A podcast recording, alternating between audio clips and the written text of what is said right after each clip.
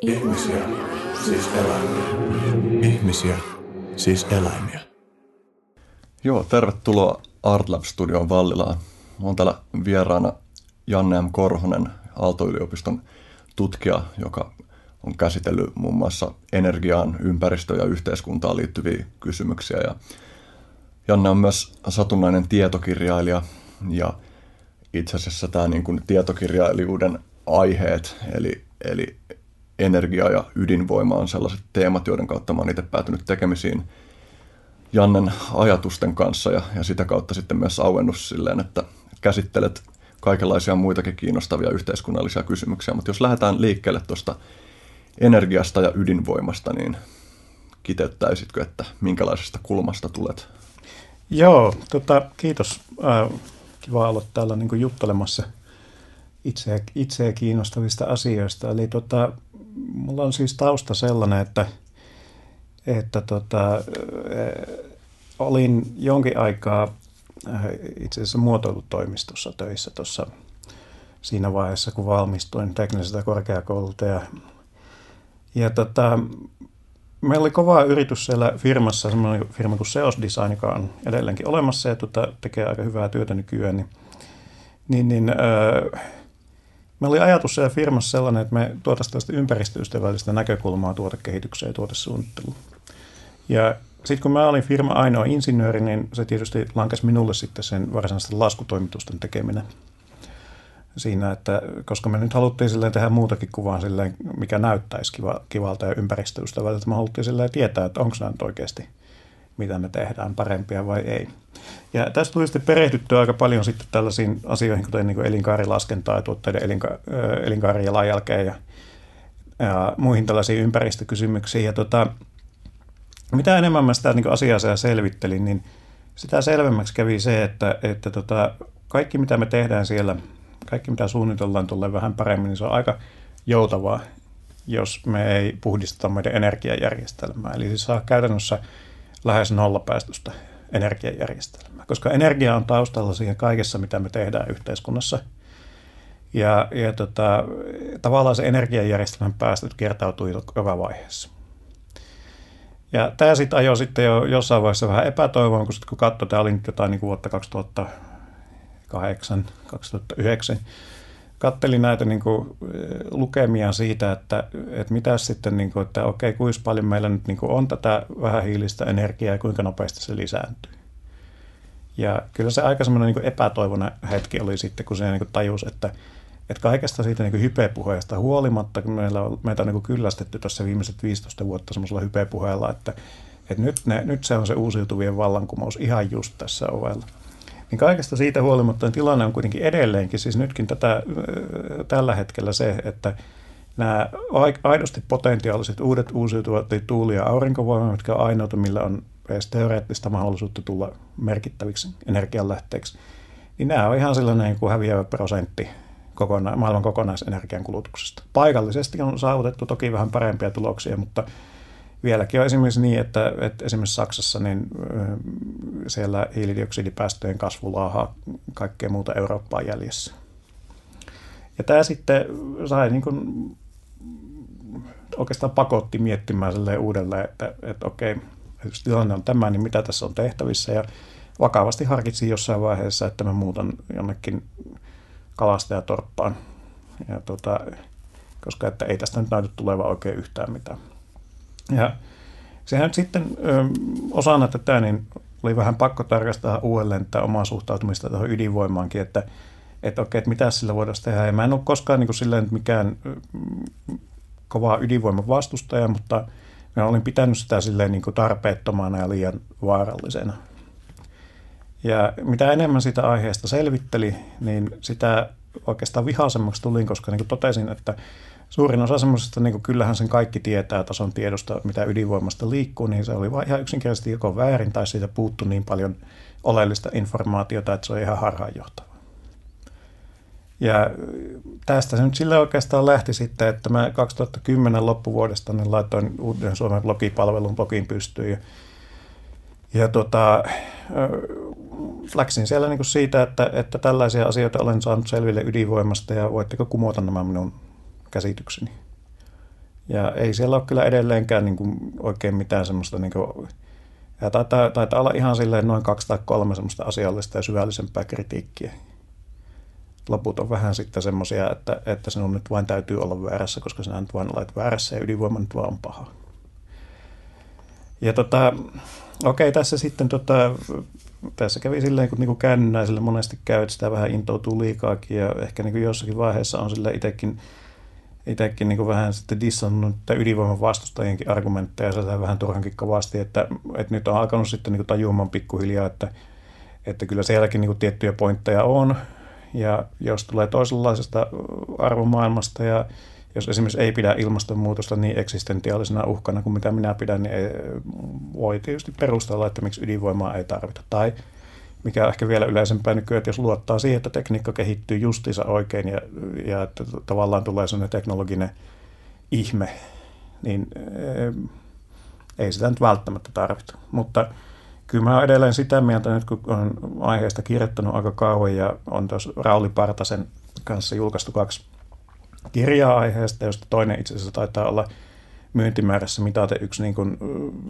myydyimpiä alun perin suomenkielisiä tietokirjoja koskaan, niin niin tota, kyllä mä nyt luulen, että todisteet puhuu sen puolesta, että, että tässä vaiheessa ydinvoiman hylkääminen kokonaan vaihtoehtojen joukosta on kyllä hullu.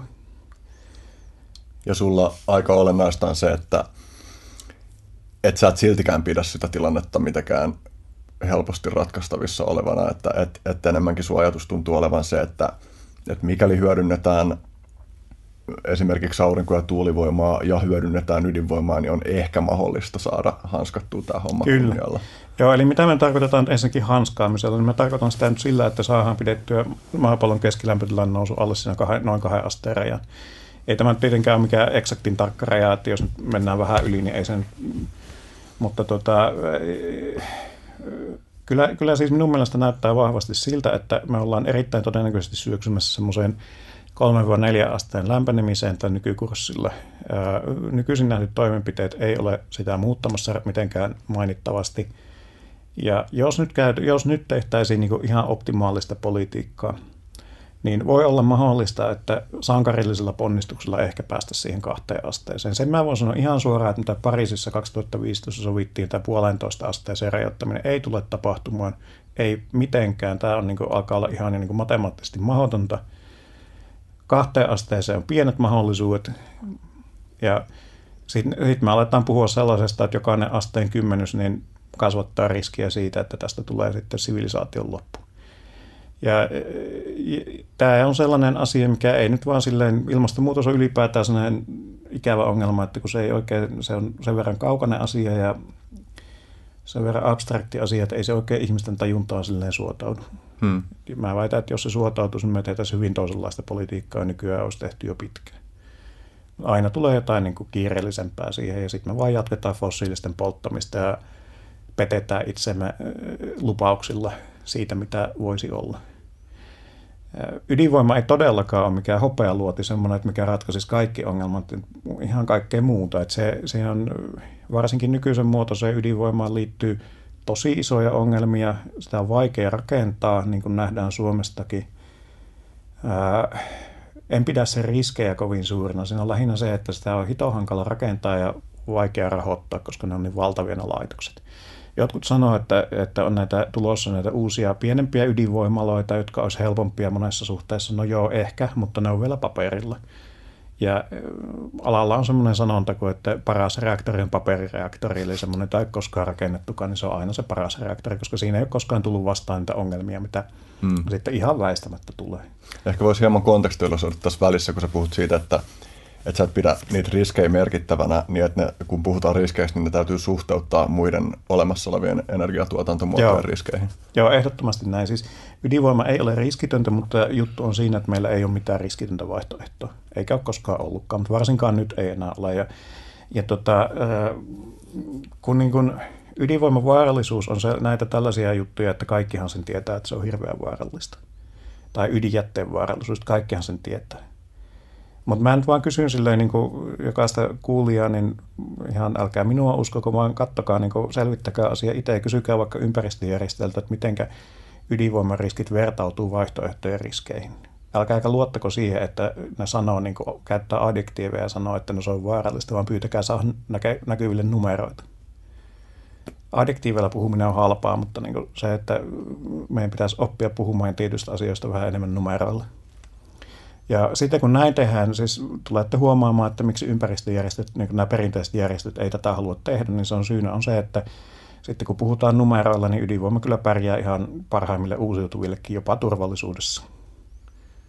Ja tämä on sellainen, että tiedän, että niin tätä ei tule kovin moni kuulija uskomaan. Tämä on vaan niin, niin älytön väite, koska kaikkihan sen tietää, että ydinvoima on hirveän vaarallista. Pystytkö suoraan vetämään hatusta numeroita liittyen vaikka hiilivoiman, niin kuin, vaikka kuolleisuuslukuihin liittyen hiilivoimaan?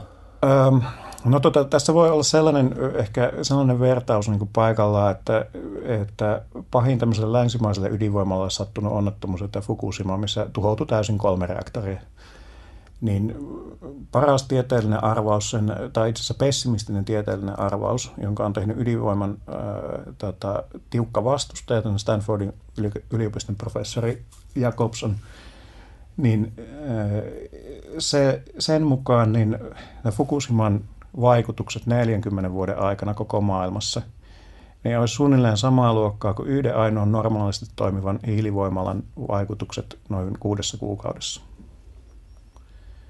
Ja näitähän on meillä tällaisia hiilivoimaloita tuossa Helsingin keskustassa, että paree toivoa, että siellä ne suodattimet toimii hyvin. Minkälaisia ne lukemat on, kuinka paljon hiilivoiman käyttö tappaa, jos puhutaan nyt vain suorasta, suorista päästöistä? No tota, kokonaisuutena taitaa olla tällä hetkellä lukemat ilmansaasteet ylipäänsä tappaa maailmassa joku 7 miljoonaa ihmistä vuosittain niin ennenaikaisesti. Greenpeace tällaiset laskelmat, että Euroopan 300 suurinta hiilivoimalaa yksinään niin aiheuttaa laskennallisesti noin 22 000 kuolemaa vuodessa. Ja tämä on itse asiassa sillä lailla, että jos te vertaatte Greenpeacein arvioita ydinvoiman vaaroista, mitä ne on tehnyt, eli käytännössä Tsernobylin ongelmista ja sitten niitä verrataan Greenpeacein arvioihin hiilivoimaloiden riskeistä, niin me yksinkertaisella laskutoimituksella huomataan, että, että jos näiden 300 suurimman voimalan sulkemisen hintana olisi yksi Tsernobyl-luokan onnettomuus Euroopassa joka kymmenes vuosi, niin se olisi kansanterveydellinen parannus, selvä parannus. Hmm. Eli, eli tota, äh, niin, ei, ei tässä ole silleen puhettakaan siitä. Se, en mä usko, että, itse asiassa en mä usko, että kovinkaan moni niin kuin, kiistää tätä ydinvoiman vastustajistakaan tätä, että etteikö hiilivoima olisi vaarallista. Että kyllähän kaikki sanoo, että kyllä se on vaarallista. Siis ihan pieni hiukkaspäästöt on vaarallisia. Louhinta, hiilen louhinta on hyvin vaarallista ja sitten on hiilidioksidipäästöt aika kaikista vaarallisempia. Kysymys on nyt siitä, että että miten paljon meidän pitää luottaa siihen, että, että tota, voidaanko me korvata sekä hiili että ydinvoima yhtä aikaa, ja voidaanko me itse korvata kaikki niin fossiiliset polttoaineet ja ydinvoima yhtä aikaa ilman rakentamatta lisää ydinvoimaa. Tämä on se kysymys. Ydinvoiman vastustajat sanoo ihan oikein, ihan varmasti uskon, että ovat rehellisiä, kun sanovat, että vastustaa myös näitä fossiilisia. Hmm. Mä en vaan usko, että se ää, tällainen niin kuin, se ydinvoiman vastustusosuus siinä auttaa tässä asiassa. Miten sitten jos miettii sitä, että No meillä ei vielä ole siihen, jos miettii sähkön varastointia, niin meillä ei ole ratkaisua siihen, että miten esimerkiksi liikenne saadaan tulevaisuudessa pyörimään ilman fossiilisia polttoaineita, mutta jos miettii, että, että sivuutetaan toi ongelma ja puhutaan siitä, että kuinka paljon me tarvittaisiin ydinvoimaa, niin kun, jotta me pystyttäisiin jokseenkin sulavasti siirtymään pois meidän fossiiliriippuvuudesta? No tota, Mä en usko sellaisiin, mun mielestä ei kannata ikinä luottaa semmoisia, että missä niinku arvioidaan, että vain tätä tekemällä voimme, voimme pelastautua, mutta tota, mun henkilökohtainen arvaus, tämmöinen valistunut arvaus siitä, että miltä semmoinen niin sanotusti dekarbonisoitu energiajärjestelmä näyttäisi, niin siinä olisi suunnilleen 60 prosenttia uusiutuvia, joista pääosa olisi aurinko- ja tuulienergiaa, noin 30 prosenttia ydinvoimaa ja 10 prosenttia sitten muita, mukaan lukien hiilen talteenotolle varustettuja fossiilisia polttoaineita. Ja ydinvoima on sillä lailla, näyttäisi olevan järkevä rakentaa sen verran, että sillä saadaan katettua tämä perusvoiman tarve. Ja perusvoimahan ei, ei ole mikään niin vanhentunut konsepti, vaan se on vain yksinkertaisesti se määrä energiaa, mikä yhteiskunnassa kulutetaan sillä aikasäännö niin yö, yötä päivää. Ja riippuu näistä energian varastointitekniikan kehityksestä, mitkä siis energian varastointitekniikka on tässä se pullonkaulo. Jos meillä olisi hirveän halpa ja helposti skaalautuva tapa varastoida paljon sähköä, niin me puhuttaisiin ihan toisenlaisesta maailmasta ja silloin mä pitäisin että pelkkien uusiutuvien rakentamista paljon todennäköisempänä. Mutta tota, meillä ei sellaista ole.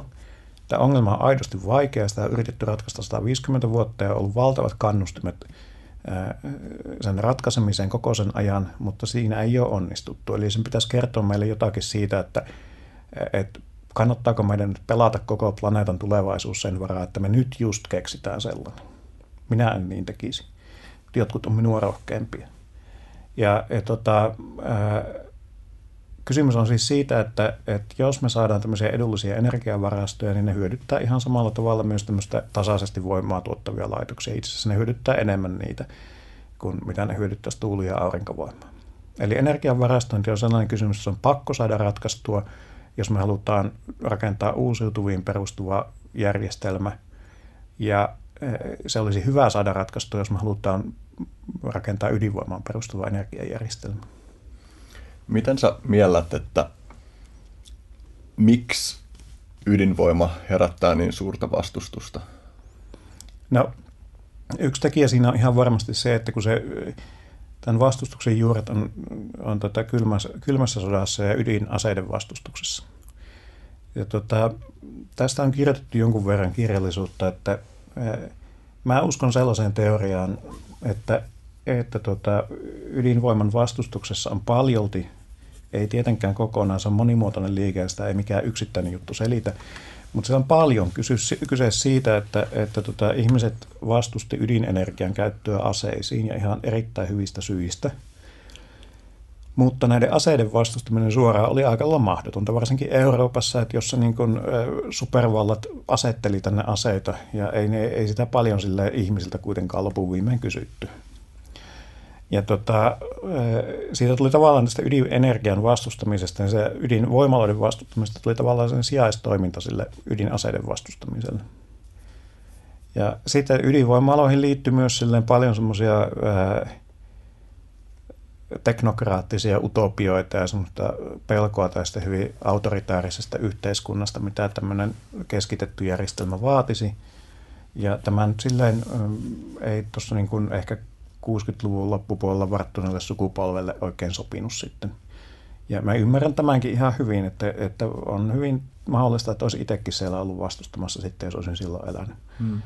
Ja tota, ää, ää, se ydinvoima on myös sillä siis se on monella tapaa niin ihan täydellinen vihollinen, että siinä on tämmöisiä, se loukkaa tämmöisiä meidän ihmisillä on taipumus ajatella hirveän paljon asioita sillä, että, että mikä on niin puhdasta tai epäpuhdasta tai luonnollista tai epäluonnollista. Niin ydinvoimahan sillä siis se paineli kaikkia näitä nappeja, että siinä on tämmöistä niin vahvasti epäpuhtaan leima ja luonnottoman leima, että atomin halkaiseminen ja asioita, joita ihmisen ei pitäisi tietää ja tällä. Että... Mä muistan joskus silloin, kun tuo Fukushima-onnettomuus oli käynnissä ja mä seurasin Irkistä sitä niin kuin tilannetta. Joo niin mä muistan, että ne tunnetilat, mitä, kun, siinä, kun oli niitä mielikuvia siitä, mm. että mitä siellä voi olla tapahtumassa, niin ne tunnetilat oli jotenkin ihan täysin uniikkeja. Mä en muista joo. kokeneeni sen tyyppisiä tunteita. Niin joo, joo, ja mä tiedän sen, me, me kun kirjoitettiin tota, noita kirjoja, niin esimerkiksi yhdessä vaiheessa yhdestä luonnoksesta kysyin vähän palautetta, että mikä on tämmöinen niin ensimmäinen kuva, mikä ihmiset tulee vaikka jostain ydinonnettomuudesta mieleen, niin se on, se on niin kuin, niin kuin Hiroshima, missä, missä ei ole taloa, niin kuin, taloja näkyvissä missään, pelkkää romua. Ja tämähän nyt ei sille oikeastaan voi ihan hirveän paljon kauempana olla tästä niin ydinvoimalla onnettomuuden todellisuudesta, missä niin kuin, et näe yhtään mitään erikoista, koska ei sillä oikeastaan ole mitään erikoista.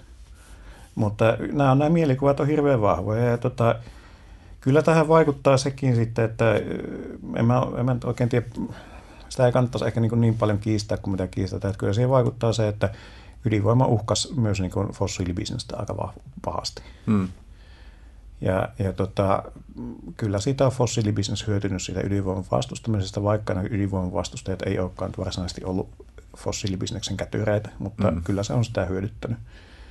Ja semmoinen asia, mistä mä haluaisin niin ihmisten tietävän ja puhuvan, on, on se, että, että tota, iso syy oli myös ydinvoimassa itsessään, että eihän se niin kuin, eihän se lunastanut niitä lupauksia, mitä sitä annettiin. Et jos katsoo jotain 50-60-luvun lehtiä, niin siellä on jossain seurassa on silleen niin kuin visioita tulevaisuuden maailmasta, mitkä toimii täysin atomivoimalla. Siis Suomen keskustapuolue, silloinen niin maalaisliitto, niin ne oli tuossa, oliko se vuoden 63 puoluekokouksessa, niin järjesti erillisen keskustelun uraani- ja toriumvoiman mahdollisuuksista. Eli siellä oltiin todella niin kuin intouduttu ja tehtiin semmoisia suuria suunnitelmia siitä, että, että esimerkiksi kun satakunnan, oliko se vuodelta 68 oleva visio satakunnan energiahuollosta vuosituhannen vaihteessa, niin siinä on ainoa ratkaistuva kysymys, että rakennetaanko maakuntaan kaiken energian, se ei vain sähkö, vaan kaiken energian tuottamaksi yksi vai kaksi atomivoimalaitosta. Ja tehdäänkö ne yhteen kasaan vai tehdäänkö kenties kaksi? Ei mitään muita kysymyksiä. Tämä oli se kysymys. Ja nyt silleen, eihän ne nyt sitten mennyt ihan tälleen nämä suunnitelmat, niin kuin kaikki tietää. Ja nyt se, mitä mä haluaisin ihmisten niin tajua, on se, että tämä retoriikka on täysin identtistä kuin mitä nykyään uusiutuvista puhuttaessa. Meillä on ihan sellainen samat, jopa joissain tapauksissa jopa samat tyypit, mutta niin kuin aivan samanlaiset tyypit ne puhuvat nyt siitä, että miten se uusiutuvien vallankumous on ihan väistämätön ja että, että 50 vuoden päästä ei ole mitään muuta kuin aurinkopaneeleita ja tuulivoimaloita. Ja mä kehottaisin kysymään, että miten kävi viime kerralla, kun niin samanlaiset tyypit esitti näitä suuria suunnitelmia, että vuonna 2000 piti öljyn pumppaamisen maasta olla kannattamatonta, kun atomisähköä on niin paljon, se on niin halpaa on totuttu kuulemaan, tai se mielikuva, tyypillinen mielikuva on varmasti, että, että ydinvoimaa kannattaa teknologia-optimistit, mutta mulle tulee sun jutusta sellainen vaikutelma, että sä oot enemmän teknologia-pessimisti allekirjoittaisesti. Mä, mä sanoisin, että mä oon teknologia-realisti. Tätä, mä on siis, kun, joo, mä on tosiaan insinööritausta on ja mulla itse asiassa nyt tässä ihan kohta väittelen käytännössä tekniikan historiasta. Ja jos nämä on jotain mulle opettanut, niin on se, että nämä tekniikka ei ole ikinä niin helppoa kuin mitä intoilijat kuvittelee. Aina tulee niin jotakin odottamattomia ongelmia, siis ihan aina. Ja, ja tota, ajatukset siitä, että, että jotain niin niinkin syvällisesti meidän yhteiskuntaan kuuluvaa kun nykyinen fossiilinen energiajärjestelmä muutettaisiin tuosta vaan ja näin niin kuin helposti ja halvalla, on ihan täyttä, niin kuin, täyttä fantasia. Ei tule tapahtumaan. Tämä tulee olemaan helvetin raskas urakka. Ja sitä ei tehdä yhtään helpommaksi, jos niin torjutaan silleen aika mielivaltaisella perusteella niin joitain vaihtoehtoja pois. Ja tämä koskee myös niitä, jotka vastustaa nyt vaikka tuulivoimaa, että kyllä se nyt on tilanne se, että me tarvitaan sitäkin, me olisi tarvittu sitä ihan hitosti jo eilen lisää. Mutta ei meillä ole mitään yksittäistä hyvää ratkaisua tähän, eikä oikeastaan mitään hyvää ratkaisua, mutta meillä on joitakin, niin kuin voidaan valita niin kuin huonon ja vielä huonomman väliltä. Hmm. Identifioidutko sellaisen nimikkeeseen kuin ympäristöihminen tai ympäristön suojelija? No kyllä mä aika vahvasti siihen identifioidun, että kyllä se tota, ää, kyllä kai se on tässä niin kuin kaikessa sen lähtökohta, ja mä oon joskus sitä sanonutkin, että, että tota, ehkä mä oon niin jopa ensisijaisesti ympäristön suojelija, enkä niin kuin ihmisten suojelija, mutta tota, toisaalta sitten ihmistenkin, siis en mä usko semmoisiin niin Linkola ja tällaiset, niin on ihan niin kuin omalla tavallaan taas täydessä fantasiassa elää, että ei me saa koskaan sellaista yhteiskuntaa aikaa, mikä täytyisi saada, jos, jos se ei ole reilu myös ihmisille.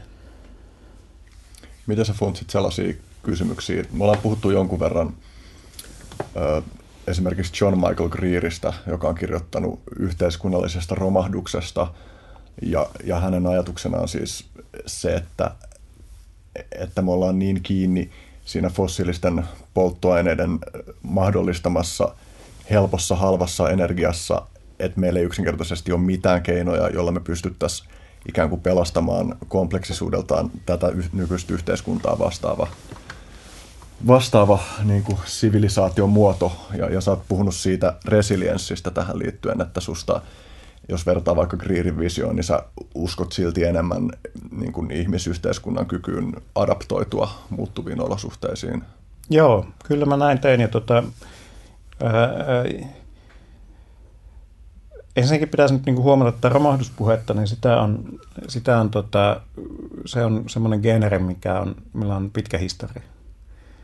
Ja mä itse asiassa tässä mun väitöskirjassa mä vähän tätä käsittelen, koska mun väitöskirja varsinaisesti käsittelee niukkuuksien vaikutuksia.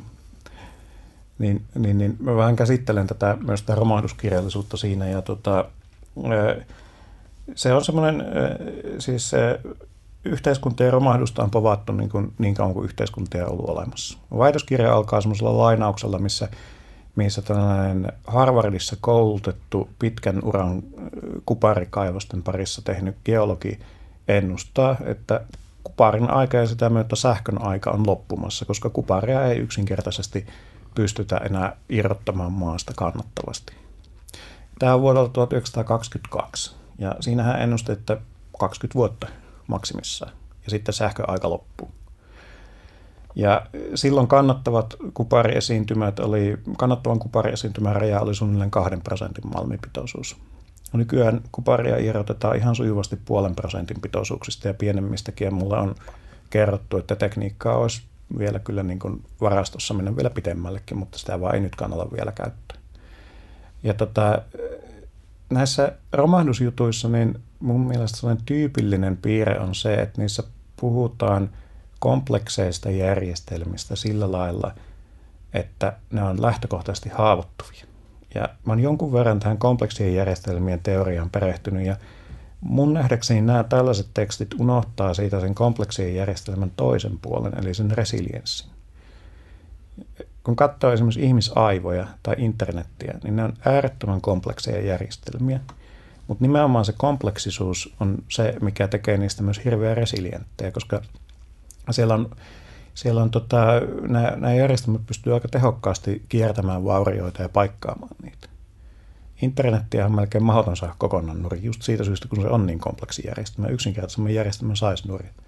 Ja ihmisaivoista tiedetään, että jos lapselta on semmoisia ilmeisesti jotain vaikeita sairauksia, mitkä vaatii, että lapselta poistetaan käytännössä toinen puoli aivoista kokonaan, niin nämä tällaiset lapset niin kasvaa ihan, siis pärjää ihan hyvin elämässä siitä huolimatta, että puuttuu puolet aivoista.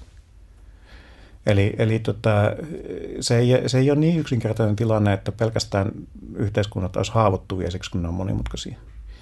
Ja, ja tota, mitä nyt tulee, siis nyt oli tässä joitain vuosia sitten oli, oli muodissa tämä öljyhuipusta varoittelu ja tota, tota, tota, Myönnän, että itsekin olin siitä vähän huolestunut, mutta tota, nythän se tilanne on taas se, että eihän öljy, niin kuin, ongelma on siinä, että se on liian halpaa. Ei oikein kannustimia kehittää sille mitään korvikkeita. Sitä ennen on puhuttu, että, että tota, ruoka loppuu maapallolta, että maailman piti kaatua 80-luvulla väistämättöminä lähtiin ja ja tota, sitä ennen taisi olla taas öljy, sitä ennen oli ainakin tuo kupari oli, näitä on näitä niin syitä, että mistä meidän sivilisaatio ei pitäisi olla olemassa, niin näitä on kyllä aika paljon. Ja... Sitten se kuitenkin itse puhut siitä ongelmasta liittyen, se, no se, siinä se konteksti oli tietysti ilmastonmuutos, mm. kun sä puhuit siitä, että, että ei ole niin kuin mitenkään itsestään selvää, että meidän sivilisaatio tulee selviytymään, mutta että jos miettii energiaa, niin energia kuitenkin on meidän teollisen sivilisaation veri ikään kuin. Joo. Miten sä näet sen, että, että että, onko susta vaan uskottavaa käytännössä, että, että öljyn polttamista vaan jatketaan, että silläkö se, tai näetkö sen niin, että, että ilmastonmuutoksen vaikutukset romahduttaa tämän homman ennen kuin, niin kuin halvan energian Todennäköisesti. Mä, to, mä uskon, että todennäköisesti, todennäköisempää on se, että, että yhteiskunnat kaatuu johonkin semmoiseen seurannaisvaikutukseen, mikä johtuu siitä, että, että esimerkiksi kasvukaudet menee sekaisin. Eli, eli tämä, tämä saattaa olla se kesken ongelma, mikä laukaisee sitten tämmöisiä muita kriisejä. Eli se, että, että tota, meillä on aika tarkkaan hiottu maatalousjärjestelmä, joka perustuu siihen, että kasvukaudet on ennustettavia. Nyt kun meillä alkaa sää epävakaistua, niin se meinaa sitä, että – et saattaakin tulla sillä lailla, että on seitsemän vuotta tulvia ja sitten seitsemän vuotta kuivuutta. Hmm. Siitä meidän järjestelmä, niin maatalousjärjestelmä ei selviä. Ja tämä sitten hyvin todennäköisesti laukaisee alueellisia kriisejä, jotka sitten saattaa levitä nopeasti. Että niin kuin siinä tuntemattomassa sotilassa, jos että ne sodat on nykyään nopeita kulkemaan. Ja tuota, tuota, tuota, aikaisemmin tämän tyyppiset kriisit, niin ne on ratkottu raudalla ja tulella ja tota, epäilen, että vähän samaa saatetaan nähdä nyt tekee, että tietysti tässä on se ero, että nyt meillä on käytössä sellaisia aseita, millä me pystytään ihan realistisesti uhkaamaan sivilisaation tulevaisuutta. Mm. Ja näitä alkaa olla näitä aseita, niin mä ehkä eniten huolissani biologisista aseista, ydinaseet on aika vaikeita edelleen saavuttaa, mutta tota, näitä alkaa näitä niin mahdollisuuksia hankkia tällaisia aseita niin olla vähän joka puolella maailmaa. Ja kun minä en usko, että niin maailman köyhät jää silleen kiltisti paikalleen mm. kuolemaan. Mitä sä mietit siitä, kun esimerkiksi just John Michael Greer ö, viittaa esimerkiksi Oswald Spenglerin ajatuksiin siitä, että, että sivilisaatioiden romahdukset noudattaa tiettyä kaavaa ja että se on historiallisesti mm. nähtävissä, mm. että, että, se on, niin kuin, että se on toistuva ilmiö, mutta että onko se niin, kuin niin että, että sun kritiikki tavallaan vaikka Greerin ajatusta kohtaan on nimenomaan siinä, että se energia kestää pidempään kuin mitä meidän sietokyky ilmastonmuutokselle ja näille muille kriiseille on. Että näet sä sinänsä, että se ajatus siitä, että, että voisi tulla sellainen raja, jossa yhteiskunnan kompleksisuuden ylläpitäminen ei ole enää mahdollista, että se voisi tapahtua sillä tavalla, kun Greerillähän on ajatus, jota se kutsuu nimellä katabolinen romahdus, jossa mm. just niin kuin pienin portain eikä minä isona jysähdyksenä, niin että useiden vuosisatojen aikana pikkuhiljaa kompleksisuus vähenee ja kurjuus lisääntyy. Joo, no itse asiassa tämä on semmoinen, että siis tästä mä olen samaa mieltä, että jos tämmöistä romahduksesta puhutaan, niin eihän ne koskaan se äkillisiä. Ja tota, varmaan tämä, niin tämä termi katabolinen romahdus, miten Greer se esittää, niin se sinänsä ää, on ihan pätevä malli, että et siitä, että onko se niin kuin väistämätöntä, niin mm. siitä minä olen eri mieltä. Mm. Ja tota, tuota, tuota, niin Spenglerin teoriat ja muut tämmöiset niin syklisen historian teoriat, niin nämä nyt ei ole ihan täysin vailla niin kritiikkiä. Ja mä sanoisin, että meiltä puuttuu nyt dataa, niin kuin, mm. että me voitaisiin vahvistaa. Että katsotaan 10 000 vuoden päästä uudelleen. Sitten mm. meillä varmaan alkaa olla riittävästi dataa siitä, että me voidaan kertoa, että onko historia syklistä vai ei. Niin ei kai kukaan ehkä Spengleria esitäkään minä niin kuin niin. tieteellisesti pätevänä, niin. mutta tavallaan, että että se on niin kuin yksi mahdollinen malli. Kyllä, tietenkin se on mahdollinen malli. Ja kyllä se, kyllä se siis, tämä, tämä on nyt just niin kuin se, että jos tällainen niin kuin romahdus tapahtuu, niin ei, se ei tosiaan tule olemaan sellainen äkillinen, hmm. vaan se on niin sellainen hidas kuristuminen. Et siitä minä olen kyllä ihan samaa mieltä ja se on, se on ihan tärkeä huomio, että, että tota, mitä nyt historiassa on näitä niin sanottuja romahduksia ollut, niin nehän on semmoisia lähinnä jälkikäteen historioitsijoiden asettamia mm. mielivaltaisia merkkipaaluja semmoiselle prosessille, mitä ne aikalaiset ei ole edes mitenkään käsittänyt miksikään mm. romahdukseksi. Niin, Joten... onhan se mahdollista, että historian näkökulmasta me ollaan nyt jo romahduksessa. Kyllä se on ihan mahdollista. Taantumassa. Eli nämä on sellaisia asioita, että, että tuota, me ollaan viisaampia 200 vuoden päästä tai 500 vuoden päästä. Mutta, mutta tota, toisaalta sitten, kun nämä ei ole koskaan semmoisia semmoisia tota, ihan yksikäsitteisiä, eikä aina ihan yksikäsitteisesti huonojakaan asioita, että, että mä suosittelisin tästä ehkä lukemaan esimerkiksi tämän romahdustutkimuksen uranuurtajan Joseph Tainterin kirjoja, niin Collapse of Complex Joo. Societies, ja ja siinä, siinähän tämä, niin kuin, siinä oikeastaan tämä sama teoria kuin Greerille. Muistaakseni Greer vetoaa siihen aika, aika paljonkin siihen, että, Joo, että joissain tilanteissa yhteiskunnan kompleksisuuden lasku on ihan täysin rationaalinen hmm. toimi. Hmm. Ja tota, joo, voi se olla melkein edessä. Kyllä on ihan, tämä on täysin mahdollista. Ja siis se, ja se on itse asiassa luultavaa, että koska nyt me ollaan vähän semmoisessa tilanteessa, että jos sitä ajattelisi niin, niin että me kulutetaan tästä meidän luonnollisesta pääomasta, mitä tavallaan niin kuin ihmiskunnan perimälahjasta, me kulutetaan sitä nyt niin kuin enemmän kuin mitä se, sen sijaan, että me elettäisiin tämän pääoman koroilla kestävästi, niin me kulutetaan ja syödään nyt itse sitä pääomaa. Ja tämä tulee johtamaan siihen, että, että jatkossa myös nämä korkotulot pienenee tästä. Ja kyllä se on, tämän, tällainen yksinkertaistaminen on täysin mahdollista ja se on itse asiassa semmoinen, mitä mä pidän varmaan niin todennäköisempänä tässä maailmanloppuna on se, että, että ei mitenkään pamahtaa, vaan sille hiljaa vinkue, että, että tota, e, me vaan yksinkertaisesti syödään emmä eväämme ja perintömme täällä ja sitten me jossain vaiheessa huomataan, että yhteiskunnan kompleksisuus onkin niin pieni, että kun seuraava astronominen uhka tulee, niin me ei voi tehdä sille yhtään mitään. Hmm. Tuosta Greeristä vielä sen verran, että sehän itsekin niin kuin, se siinä mielessä pidä noita, sitä syklisyyttä väistämättömänä, että, että mun käsittääkseni se usko, että 70-luvulla, jos se oltaisiin otettu tosissaan, mm. tosissaan tämä siirtymä pois fossiilisista, kun siitä niin. alettiin puhumaan, niin että se olisi silloin ollut vielä mahdollista tehdä ihan smoothisti, että se niin kuin kritisoi ympäristöliikettä paljon siitä, että on keskitytty väärin asioihin.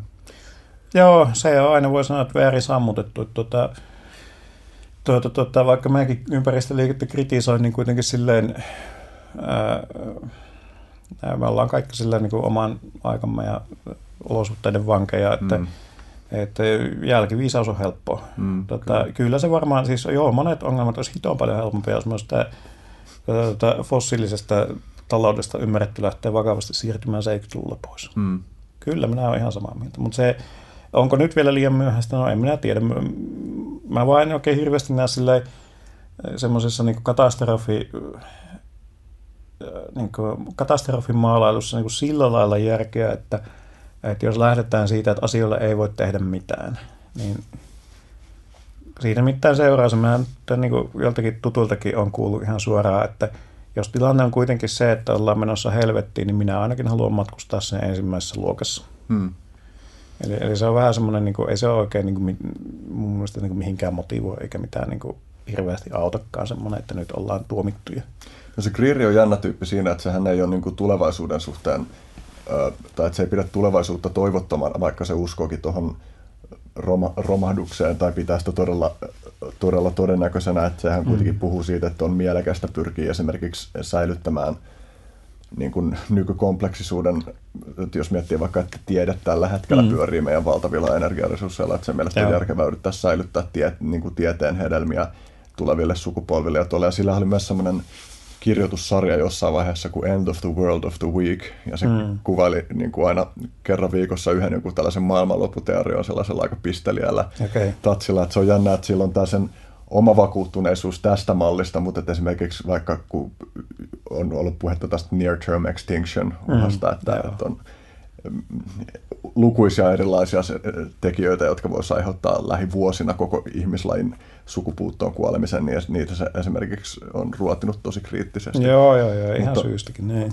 Mutta joo, ei ehkä pyöritellä Greeria enempää, ja. vaan palataan vielä hitusen takaisin ydinvoimaan, jos mä mietin sitä, että minkälaisia vastaväitteitä ihmisillä tyypillisesti tulee, niin kun sä puhuit itse siitä, että on ollut kaikessa teknologiassa on tyypillistä, että ihmiset yliarvioi sen, kuinka hyvin se toimii ja että käytäntö on paljon vaikeampi, niin miten sä vastaat niihin kysymyksiin siitä, että liittyen ydinvoiman turvallisuuteen tai siihen, että onko se esimerkiksi realistista, että me rakennettaisiin, saataisiin rakennettua sen verran ydinvoimaa, mikä olisi tarpeen, että me saataisiin tehtyä joku dekarbonisaatio kestävästi.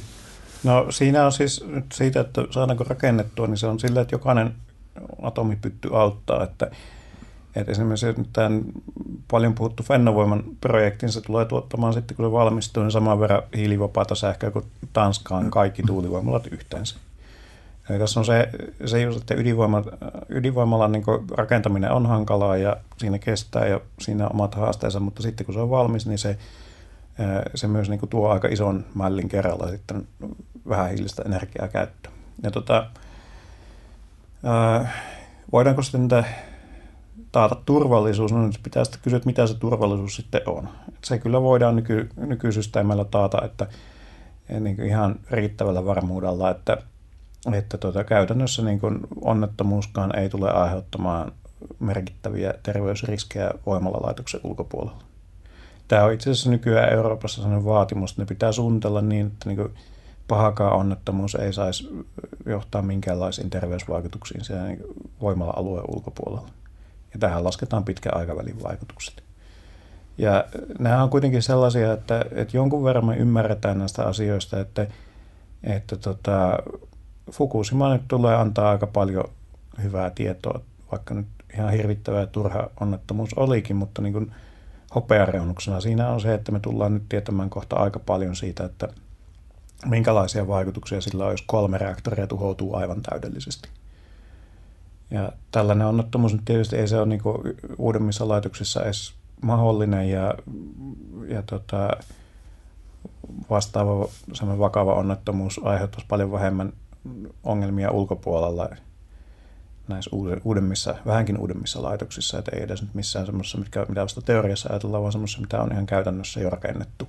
Hmm niin, niin, niin äh, kyllä mä sanoisin, että eh, voidaan tietysti aina vaatia parempaa turvallisuutta, mutta tilanne on nyt jo se, että laaja mita, laajassa mitassa käytetyistä energiamuodoista ydinvoima on jo turvallisin ja ihan selvällä marginaalilla, niin, niin, niin miten paljon täydellisyyttä paremmaksi vielä halutaan. Hmm.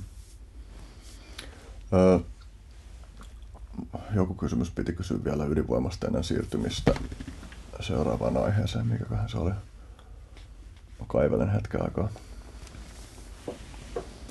Mm, no ainakin just mikä mulla oli aiemmin mielessä, niin että minkälaista määrästä, jos miettii vaikka Eurooppaa, niin seuraavan 50 vuoden aikana, jos poliittinen ilmapiiri sallisi niin kuinka monta ydinvoimalaa realistisesti ainakin tarvittaisiin Euroopan alueelle?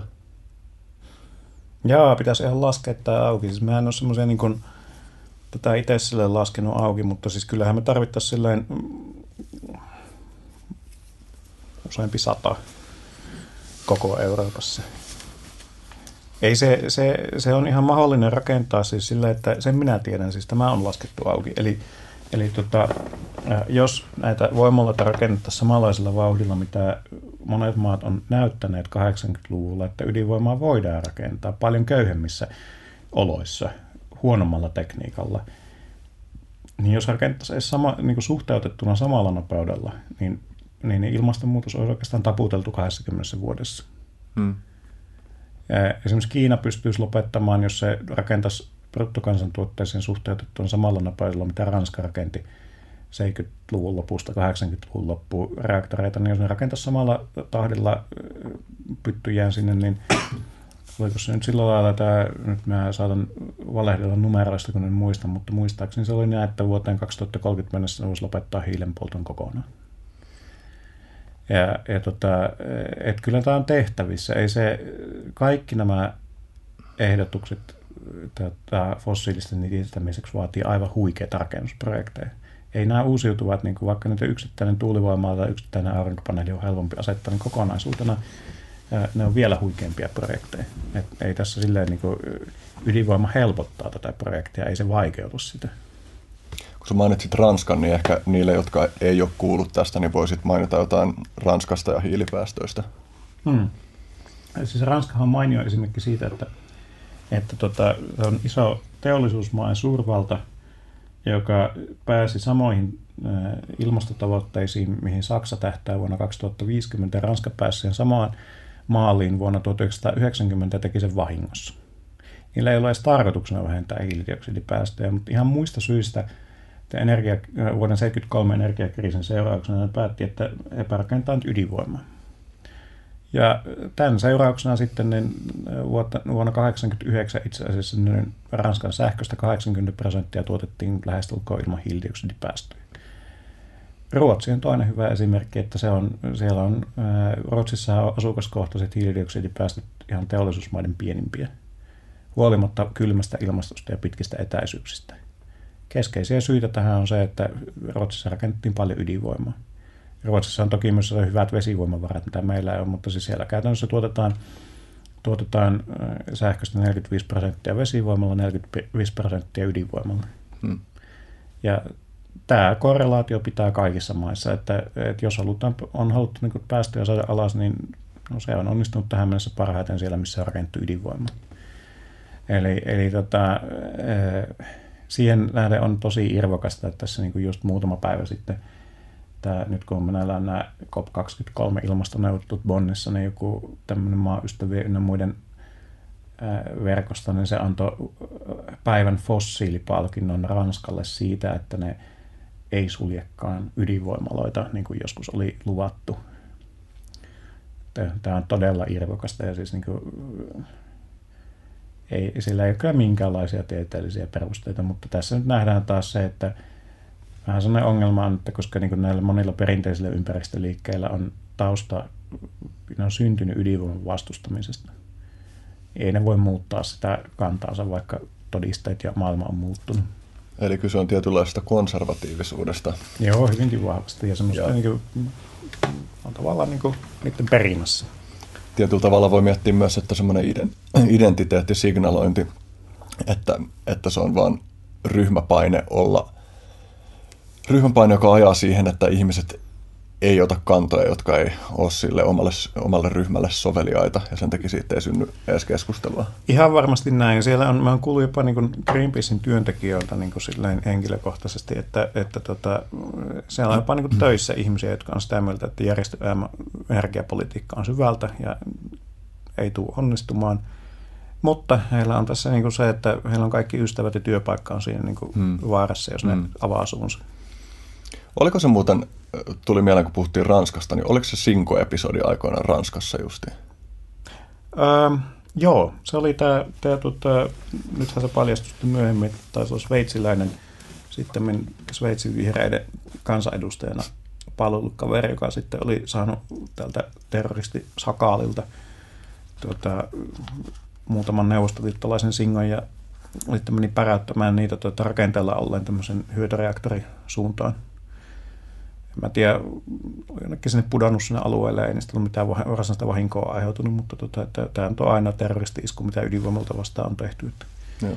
Ne on sellaisia, tämäkin on tämä terrorismin uhka vähän semmoinen, että, että tota, nykyään tietysti ydinvoimaloihin ei enää pääse vierailulle ihan tästä syystä niin ihan yhtä helposti e- kuin ennen, mutta kyllä mä suosittelisin niin kaikille käymään semmoisen läpi ja tota, niin jos pystyy vähän miettimään sitä, että miten hankala semmoinen paikka olisi niin ottaa haltuun. Jos jotakin terroristeja, että, että en mä kyllä niin kuin oikein usko, että sitä ihan sellaista komppaniaa pienemmällä osastolla niin saadaan tehtyä. Millainen kohde ydinvoimalla on sotilaallisena kohteena tänä päivänä jonkun ilmaiskun näkökulmasta? Tai? No tota, on se siinä houkutteleva kohde varmaan mun ymmärryksen mukaan olisi nämä muuntaja-asema. Eli siihen iskemällä kyllä se saadaan pois niin kuin verkosta, mutta tota, siis varsinaisesti toimivaa ydinvoimalaan hyökkääminen on sotarikos. Ja tota, kyllä varmaan joku voisi tämmöistä niin haavailla. Meidän Suomen kannalta on se, että tämä meidän käytännössä ainoa mahdollinen vihollinen, niin sillä on kyllä sen verran paljon ihan ydinaseitakin käytössä, että jos ne haluaa suomalaiset hävittää, niin se kyllä onnistuu paljon helpommin mm. kuin ydinreaktoreita pommittamalla. Mm. Eli mä en niin näe, että ne tuo mitään lisää riskiä siihen, mutta kyllä varmasti se, semmoinenkin riski on olemassa. Mites jos ei puhuta mistään ton tyyppisistä riskeistä, vaan puhutaan just jos miettii vaikka sotatilannetta tai, tai ylipäänsä energiatuotannon vakautta, niin miten, ö, jos vertaa vaikka tuulivoimapuistoa tai ydinvoimalaa, niin silleen, että siis jostain energiatuotannon lamaannuttamisesta. Hmm. No molemmat on sille aika lailla yhtä, yhtä tota ongelmallisia, että koska ö, isot tuulipuistot alkaa olla jo samassa koko luokassa kuin ydinvoimalat. Ja niiden pitääkin olla, koska niin nyt me tämä meidän ongelma ei ratkea semmoisella pienellä kivalla puuhastelulla. Me tarvitaan teollisen mittakaavan tuotantoa ja se tarkoittaa sitä, että että, että tuota, isot tuulivoimapuistot ja pienet ydinvoimalat alkaa olla samassa koossa.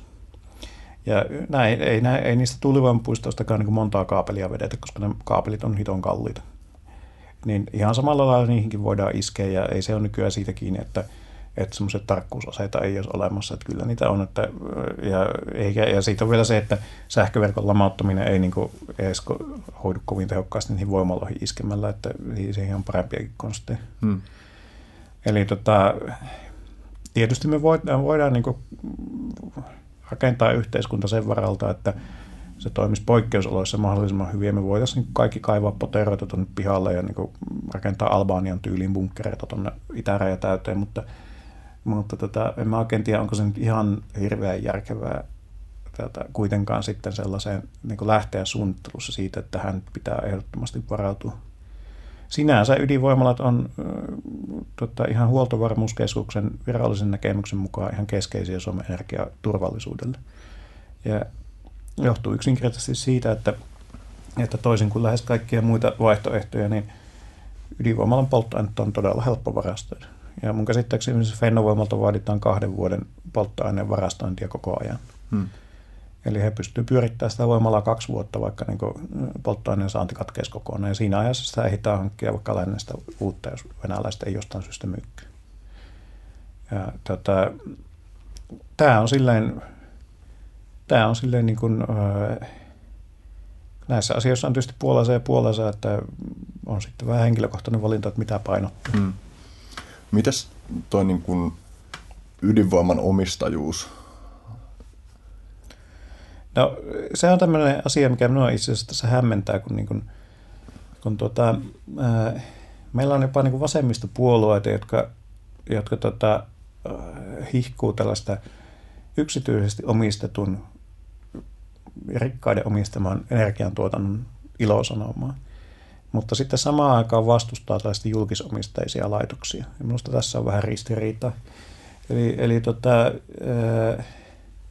tälläkin hetkellä niin esimerkiksi Fennovoima, mikä nyt varmaan tämä on se, niin kuin aina se kiistakysymys, niin, niin, niin kyllähän siitä enemmistö omistaa niin suomalaiset yritykset ja, ja tota, taitaa olla jopa niin, että enemmistö on, on tota, kuntien, kunnallisten laitosten käsissä. Eli ne on, ne on demokraattisesti tota, hallittuja julkisia yhteisöjä. Ja sitä kun vertaa vaikka siihen, että no kuka omistaa tuulipuistot, hmm, kansainväliset pääomasijoittajat, jotka, joilla on taattu voitto verovaroista. Kuka omistaa aurinkopaneelit? No sellaiset ihmiset, joilla on esimerkiksi lähtöönsä niin kattoja, jonne ne voi asentaa niitä aurinkopaneeleita, ja joilla on rahaa laittaa kiinni niihin aurinkopaneeleihin. Ja sitten kun näille halutaan helpotuksia esimerkiksi veroissa tai suoria tukiaisia, että nyt lisää aurinkopaneelta, niin tämä on täysin, täysin siis tulonsiirto köyhiltä rikkaille.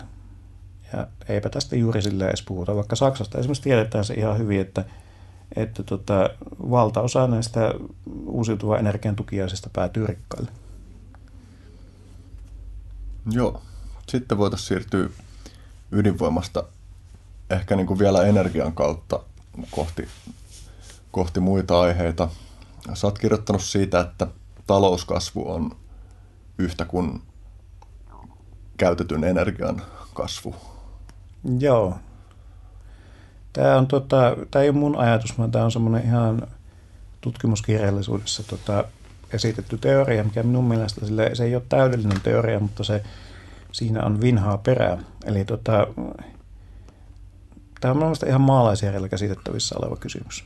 Eli kun me tehdään jotakin asioita enemmän, niin lähestulkoon aina me tehdään ne asiat jollain voimakoneella.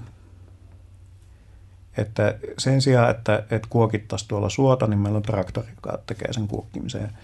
Ja sen sijaan, että, että hakattaisiin kirveellä jotain puita, niin siellä on moto, joka pyörii diiselillä. Ja näin edelleen. Niin lähestulkoon kaikki tämän niin tuottavuuden kehityksen historian, niin se voitaisiin oikeastaan kirjoittaa historiaksi siitä, että miten ihminen on oppinut käyttämään ulkopuolista energiaa johonkin tehtävään, tai oppinut käyttämään enemmän ulkopuolista energiaa, tai nopeammin sen saman määrän ulkopuolista energiaa. Ja tota, silleen niin kuin, me tehdään nykyään valtavan paljon kaikkea enemmän, mitä tehtiin vaikka 1800-luvun alussa, ja se, se on käytännössä enimmäkseen kiitos siitä, että me voidaan tuoda tähän järjestelmään ulkopuolista energiaa, ja meillä on tavallaan tässä niin energiaorjia, jotka tekee sen meidän työn. Tämä on sellainen arvio, että länsimaisella ihmisellä on keskimäärin sadan orjan tota, työpanosta vastaava työpanot koko ajan käytettävissä, ja kiitos tämän halvan energian. Haluatko jatkaa tuosta niin kuin vielä tuosta aiheesta vai mennään? Niin, no, no tota, se, ei siinä oikeastaan sillä, että se, mikä tästä voidaan, niin kuin, mitä me voimme tästä oppia ja ymmärtää, niin on se, että, että tota, jos meillä ei ole edullista energiaa, jos sitä ei, kun se määrä ei lisäänny, niin voi olla, että meillä ei ole sellaista kovin hyviä edellytyksiä talouskasvuun. Että siinä on tietenkin me voidaan niin tehostaa kaikkeen, kaiken käyttöä ja koittaa tehdä vähemmällä enemmän, mutta sillä on aika selvät rajat. Ja, mm. ja tota, meillä on ollut aika kauan kannustimet tehostaa toimintaamme, mutta niin ei, se, ei se ole silleen niin loppukulutuksessa näkynyt ihan kauheasti. Mm. Öö, oota, ennen kuin mennään tuosta pois. Niin, niin se, että miten sä kommentoisit tätä niin kuin usein kuultua fraasia siitä, että, että talouskasvu on välttämätöntä jotta niin. me voitaisiin ylläpitää meidän sivilisaatio. No mikä on välttämätöntä ja mikä on sivilisaatio tässä, että, että varmaan nämä pitäisi määritellä ensin, koska tota, ää, kyllä se varmaan niin tällaiselle tällaiseen nykyiseen talousjärjestelmään pohjaavalle sivilisaatiolle se on välttämätöntä, että mä oon tämmöinen tämmöinen, tota, käytän nyt tässä tämmöisiä termejä, mitä jotkut pitää vanhentuneena, mutta niin kuin, meillä on kapitalistinen järjestelmä, joka tota, perustuu aika vahvasti siihen, että se laajenee koko ajan. Ja se tavallaan siis se joutuu ongelmiin, jos se laajeneminen on loppu. Ja, ja tota, siinä mielessä kyllä tällaisen niin kuin, tämän järjestelmän ylläpito on vaikeaa, jos talouskasvua ei ole. Ja tota, toisaalta taas meillä on sitten planeetta, jonka väestö kasvaa koko ajan.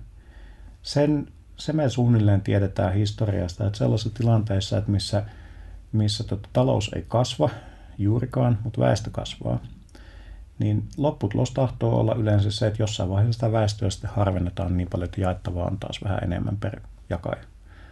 Ja harvennukset on sitten tapahtunut yleensä niin kuin sisällissotien tai sotien tai kulkutautien muodossa, mutta jollain lailla se harvennus on aina sitten tapahtunut. Ja tota, tästä on jonkun verran näyttöä nykyäänkin, että on olemassa ihan vakavasti otettava teoria, että esimerkiksi tämä Ruandan kansanmurhassa, että siellä oli, ei se ollut ainoa tekijä, mutta yksi semmoinen osa selittäjä oli se, että siellä saatiin sitten niin enemmän jaettavaa. Se on tavallaan niin siihen talouteen nähden liikaa ihmisiä. Ja, ja tota, kyllä tämä on silleen niin kuin, siinä mielessä voisi ehkä sanoa, että talouskasvu saattaa olla tarpeen. Että kyllä siitä on näyttöä myös siitä, että kasvu, silloin kun talous kasvaa ja ihmisillä menee koko ajan vähän paremmin, niin me ollaan suvaitsevaisempia ja tota, yleensäkin niin kuin mukavampia ihmisiä. Ja sitten kun talous laskee, niin elämästä tahtoo tulla paljon enemmän nollasumapeliä. Niin vaikea hahmottaa, että mikä tuossa on, että onko toi välttämätöntä tai kytkeytyykö tuo juuri talouskasvuun vai olisiko meidän mahdollista järjestää meidän yhteiskunta sellaisella tavalla, että ne samat elämänlaatua kohentavat asiat olisi turvattu. No joo, tämähän on nyt se, tämä on nyt se kyllä se just se tuhannen taalan kysymys, että olisiko se mahdollista. Tota, mä olen varovaisesti sitä mieltä, että luulen, että luultavasti olisi ja toivon, että olisi, koska tota, mä en oikein näe enää ihan hirveästi vaihtoehtoja muuta kuin järjestää myös tämä talousjärjestelmä uudelleen. Et ehkä tässä tullaan siihen, että, että tota, me voitaisiin jatkaa tätä nykyisellä talousjärjestelmällä, jos silloin 70-luvulla olisi lähdetty tekemään isoja muutoksia. Mutta nyt me ollaan tässä tilanteessa, niin mä vähän luulen, että, että tota, ja tämä on semmoinen syy, miksi mä oon itse lopettanut pikkusen tämän energiaaktivismin ja siirtynyt muihin aloihin, on se, että, että tässä ei ole enää tässä nyt semmoisesta niin teknisistä ratkaisuista kysymys, vaan nyt, nyt niin ongelmat on niin syvälti poliittisia, että meidän pitää ratkaista tämmöisiä isoja fundamentaaleja poliittisia ongelmia. Ja ää, kysymyshän on siis siitä, että meidän maailmantalous on ihan täysin riippuvainen fossiilisesta polttoaineesta tällä hetkellä, niin kuin sanoit. 85 prosenttia maailman energiasta tulee fossiilisista. Tämä pitäisi saada nollaan tässä niin kuin seuraavan muutaman kymmenen vuoden aikana. Ja tämä on ihan suunnaton muutos, millä ei ole mitään historiallista vertailukohtaa. Ja tota, ää, nä, näkisin silleen, että, että ongelma on vähän siinä, että no miksi me ei, siis periaatteessa on täysin hirveän helppoa, ei meidän tarvitse säätää laki, että kielletään fossiilisten poltto. Pistetään sitten riittävän kovat rangaistukset, niin kyllähän se loppuu. Eli tämä on se, että kun puhutaan, että tarvitaan vain poliittista tahtoa. No niin, niin, tarvitaan vain sitä poliittista tahtoa. Mistä se poliittinen tahto löydetään? Tämä on se ongelma. Eli, eli tota, tällä hetkellä, jos me tehtäisiin sellainen laki, että nyt loppuu fossiilisten poltto, tai siis tehtäisiin sillä lailla, mikä on se suotava tapa, eli lätkästäisiin niille niin isot haittaverot kuin mitä ne, niiden niin sanotut ulkoiskustannukset on, niin meidän talous romahtaisi välittömästi, tota, miljoonat ihmiset ympäri maailmaa joutuisi työttömäksi. Miljoonat muut, siis niin kuin lähes kaikki joutuisi pelkäämään työpaikkansa puolesta. Seuraavassa eduskuntavaaleissa suuri kysymys oli se, että saako perussuomalaiset 190 vastaan 99 paikkaa. Me ei voida tehdä tällaista radikaalia muutosta, koska se on yksinkertaisesti liian repivä muutos suurimmalle osalle ihmisiä. Ja tästä tullaan sitten siihen, että, että tota, no mitä meidän sitten pitäisi niin tehdä? No mä uskon vahvasti, että on useita hyviä syitä, sen lisäksi tämä olisi vain yksinkertaisesti reilumpaa, niin vaatia sellaista yhteiskuntaa, missä esimerkiksi työttömäksi joutumista ei tarvitsisi pelätä. Koska niin kauan kuin meillä on yhteiskunta, missä se työttömyys on sellainen suuri mörkö, mitä täytyy pelätä, niin, niin tota, me, ei tulla, me ei tulla kykenemään tekemään sellaisia isoja muutoksia. Se ei vaan onnistu. Ja meillä alkaa nyt aika loppua kesken semmoisille hitaammille muutoksille. Eli, eli niin kuin sen lisäksi, että tällainen yhteiskunta, missä jaettaisiin niitä resursseja vähän tasaisemmin, en, en sano sitä tasaisesti, koska se, siinäkään ei ole mitään älyä, mutta niin tasaisemmin, niin, niin tota, se olisi reilua, se helpottaisi hyvin paljon tätä vaadittujen muutosten tekemistä ja saattaa ihan, minun mielestä on ihan realistista sanoa, saattaa olla se kysymys, mikä ratkaisee sen, että onko täällä planeetalla vielä niin kuin ihmisiä tai meidän sivilisaatiota vielä 200 vuoden kuluttua. Ja onko tämä nyt helppo muutos? No ei tämäkään ole helppo muutos, mutta niin nyt alkaa meillä nämä, niin nämä helpot ja kivat ratkaisut olla vähän niin kuin ohi. Hmm. Kun sä puhuit aiemmin, ennen kuin mennään tähän vielä syvemmälle, niin sä mainitsit tai viittasit aiemmin kapitalismin, niin näetkö sä, että kapitalismissa on sisäänrakennettuna ne ongelmat, joista sä puhuit? Vai onko se niin kuin se muoto, jonka se ottaa? Onko se se, että se on nimenomaan fossiileihin sitoutunutta kapitalismia? Joo, tämä hetkinen kilpailu tai fossiilikapitalismi, niin kyllä siellä on aika paljon sisäänrakennettuna ongelmia, mutta tämä ei tarkoita sitä, että, että niiden täytyisi olla kapitalismissa sisäänrakennettuja ongelmia tai että se ei voisi muuttua. Ja tämäkin pitää vielä erottaa siitä, että kritisoiko esimerkiksi markkinatalouden toimintaa. Minun mielestä markkinat esimerkiksi on mitä mahtavimpia keksintöjä. Siis sehän on erinomainen tapa jakaa resursseja.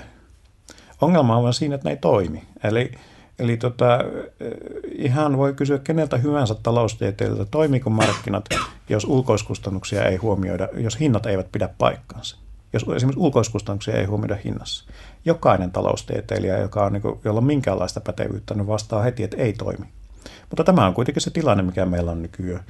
Ja me usein nauretaan edelleen esimerkiksi Neuvostoliiton systeemille, että missä mikä niin kuin kaatui pitkälti siihen, ei nyt ainoastaan siihen, mutta niin kuin iso syy oli se, että miksi se järjestelmä kaatui, oli se, että sen talousjärjestelmän niin siellä ei hintoja otettu kunnolla huomioon. Että se resurssiallokaatiojärjestelmä ei huomioinut hintoja.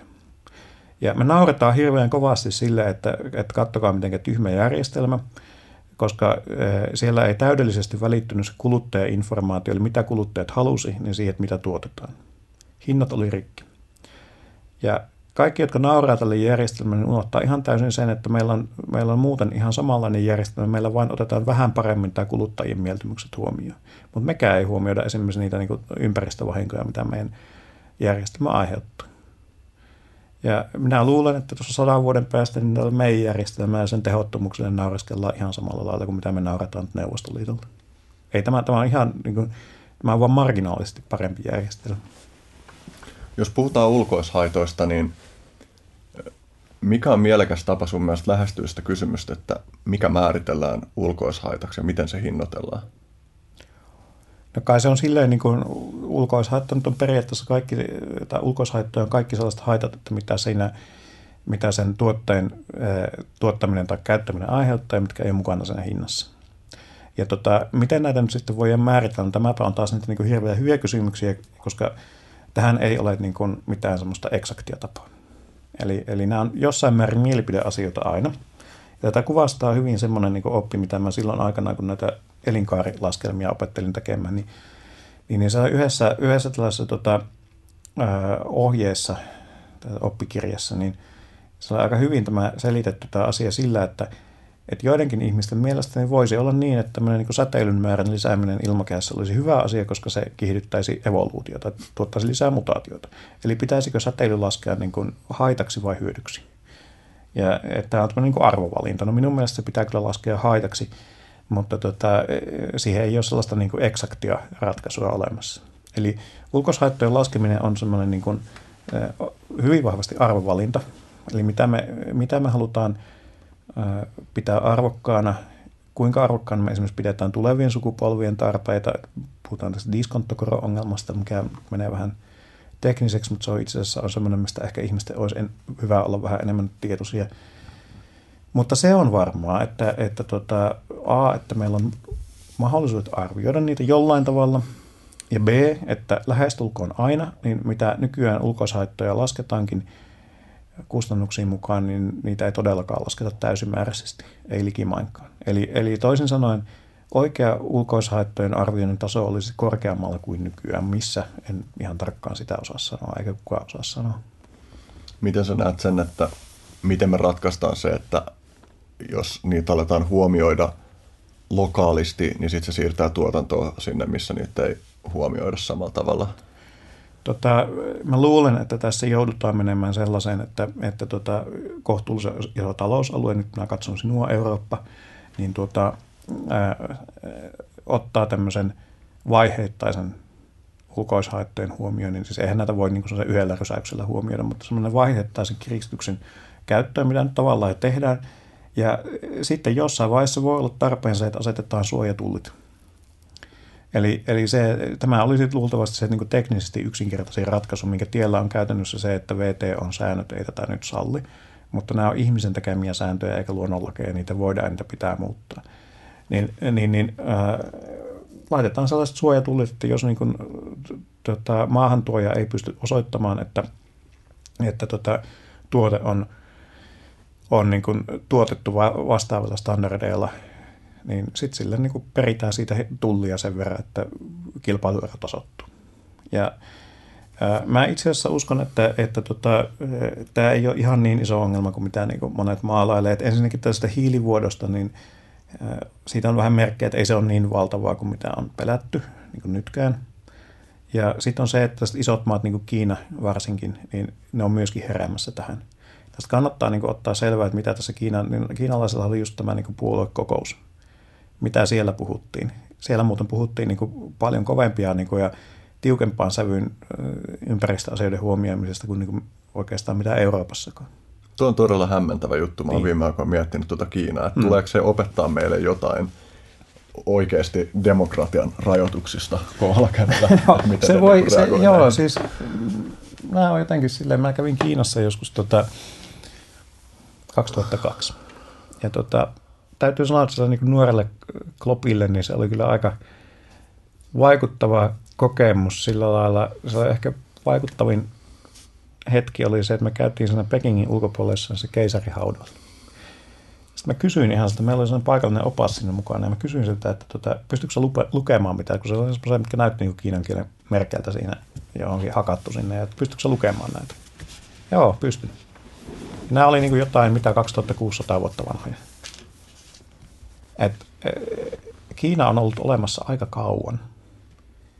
Et jos olisi semmoinen niin Civilization-pelin niin sivilisaatio, missä niin pelataan jostain vuodesta 4000, niin Kiina on sellainen. Ja tota, ne, nyt kun ne niin on nousemassa tästä sellaista 150-200 vuoden alhosta tässä, niin ne saattaa onnistua tekemään aika paljon kaikenlaisia asioita. Ja se on siellä siis se, että väitetään usein, että kiinalaiset ei välitä ympäristöstä, mutta ei se nyt kyllä ihan niinkään mene. Ja siellä kun on se juttu, että, että tota, siellä tämä valtaa pitää kommunistinen puolue, niin se on kyllä ihan oikeasti herännyt siihen, että ne ympäristöongelmat on ihan niin kuin vakava ongelma. Ne satuttaa siellä niin kuin kiinalaisia, ne satuttaa talouskasvua ja tota, ne lisää tyytymättömyyttä hallitukseen – niin siinä on kyllä kieltämättä se, että sitten kun tämmöinen diktatorinen järjestelmä päättää, että jotain tehdään, niin sitten sitä myös niin yleensä alkaa asioita tapahtua. Muistan joskus semmoinen joitakin vuosia takaperin, niin oli sellainen juttu, muista keneltä mä sen kuulin, että pitääkö paikkansa, mutta niin kuin voisi hyvin pitää paikkansa, että, että tota, oli tämmöinen yksi kirja tämmöistä ympäristöystävällisestä tuotekehityksestä, tämmöinen Cradle to Cradle, eli kehdosta kehtoon, niin ja tota, siinä oli käynyt sillä lailla, että se oli kääntynyt Kiinaksi, niin kommunistinen puolue oli sitten ilmoittanut, että kaikkien kommunistisen puolueen jäsenten täytyy lukea tämä kirja. että silläkin lailla niin kuin lisätään sitten, sitten tätä tietoisuutta että ja vähän sille ohje, ohjataan tämä yhteiskuntaa eteenpäin. Että en pidä tällaista diktatorista järjestelmästä ja mä luulen, että sen haitat on suurempia kuin se hyödyt, mutta joissakin asioissa se voi tietysti toimia. Mm jos olisi tosi optimistinen, niin voisi ajatella, että Kiinan että Kiina tulee saamaan tuolla niin paljon kil- kilpailuetua, että ottaa ympäristökysymykset tosissaan, että, että muulle maailmalle pysyäkseen mukana siinä on pakko alkaa ottaa enemmän tosissaan. Joo, minä itse asiassa luulen, että tämä ei ole edes optimismia, vaan tämä on realismi. Että, että siellä, siellä niin kuin, tavallaan niin kehityskäyrät on siellä sellaisia, että kyllä me ollaan täällä niin kuin Euroopassa, me ollaan pelattu itsemme ulos – amerikkalaiset nyt on pelas itsensä ulos niin kuin viimeistään nyt. Ja tota, kyllä se on sillä lailla, että minä luulen, että, että tota, mä kuitenkin uskon, että kyllä me saadaan nämä ongelmatkin ratkaistu ja se tulee todennäköisemmin tapahtumaan sillä lailla, että me ostetaan muutaman kymmenen vuoden päästä Kiinasta kaikki tekniikka, mitä me tarvitaan siihen. Ja maksetaan se sitten sillä, että kiinalaiset turistit tulee tänne niin ihmettelemään nuorta sivilisaatiota. Miten me diilataan sen kanssa, että jos miettii ihmisoikeuksien näkökulmasta Kiinaa, hmm. että jos se tulee saamaan vielä lisää valtaa, niin tarkoittaako se käytännössä sitä, että kiinalainen ihmisoikeuskäytännöstö tulee leviämään muuallekin? Erittäin todennäköisesti kyllä, mutta mitäpä me voidaan sen pysäyttämiseksi tehdä, ei mitään. Hmm. Eli, eli tota, en minä nyt niin kuin, ei, ei siihen ole mitään, meidän pitäisi niin johonkin niin täysmittaiseen sotaan ruveta niiden kanssa. Niin kuin, jotkut lääkkeet on tautia pahempia. Mm. Tota, kyllä, tietenkin ne ulottaa vaikutusvaltaansa nyt vahvasti Afrikkaan ja tota, heillä on tämä kiinalainen malli edistyksestä, mitä ne itse asiassa on ruvennut kommunismia muuten mainostamaan taas uudelleen. Ja minulla on semmoista epäilykseni, niin en tunne Kiinaa niin kuin juuri lainkaan ja varmaan kun Kiinan tuntija sanoo, että minä olen ihan hakoteilla, mutta minulla on vähän semmoinen epäilys. Siellä on jotenkin mietitty sellainen loppupeli, että, että missä Kiina siirtyy oikeasti siihen kommunismiin, missä Neuvostoliitto epäonnistui. Ja ne siirtyy siihen sitä mukaan, kun tehtaat automatisoituu ja työvoimaa ei enää tarvita, niin sitten siellä tulee joku niin perustulon kaltainen tulo ja sitten kiinalaiset on siellä niin kuin, tekee jotain hienoja asioita ja me täällä niin kuin, ihmetellään, että, että miten, se, niin kuin, miten se nyt tässä näin kävi. Näetkö sä tuon ihmisoikeuspuolen suhteen toivoa? Onko niinku sellaisia kehityskulkuja Kiinassa, jotka vois viedä jollain tavalla vapauden suuntaan? No, Mä en kyllä nyt Kiinaa tunne niin ollenkaan niin hyvin, että osaisin tähän oikein silleen mitenkään vastata, mutta tota, ää, se ei ehkä, taloudellinen vapaus ja tämmöinen ajatuksen vapaus ei ole mitenkään tota, välttämättä yhteydessä toisiinsa. Mm.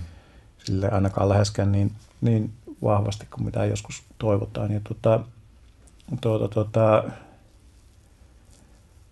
heille tuntuu toistaiseksi vielä toimivan toi systeemi. On siellä varmaan niitä paineita, mutta kyllä siellä on aika karmeita järjestelmiäkin sillä, että tällä hetkellä mä tutkin lohkoketjujärjestelmiä työkseni ja tuota, tuota, tuota, yksi kysymys, mitä me siellä mietitään paljon on se, että mitä tapahtuu sitten, kun on semmoinen niin luottamuspisteet jokaisella ihmisellä, että kuinka paljon minä voin luottaa toisiin. Että jos on semmoinen toi mikä on Black Mirror, kun se on TV-sarja. Että siinä se Black Mirrorin ensimmäinen jakso, niin se on kyllä ihan huikea esitys siitä, että mihinkä saatetaan olla menossa.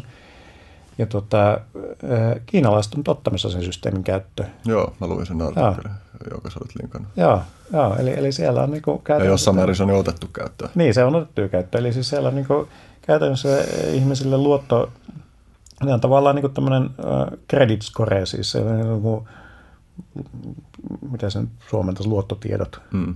Joihin vaikuttaa muun muassa se, että miten käyttäytyt netissä. ja, ja tota, sitä voi niin kuin jokainen kuvitella, että, että tähän luottotietoihin ei luultavasti vaikuta positiivisesti, jos arvostelee hallitusta. Ja sitten kun se on sellainen, että se ei vaikuta pelkästään siihen, että saatko luottoa, vaan siellä on se, että saatko niin paikan lentokoneesta tai junasta, tai voitko ylipäätään matkustaa.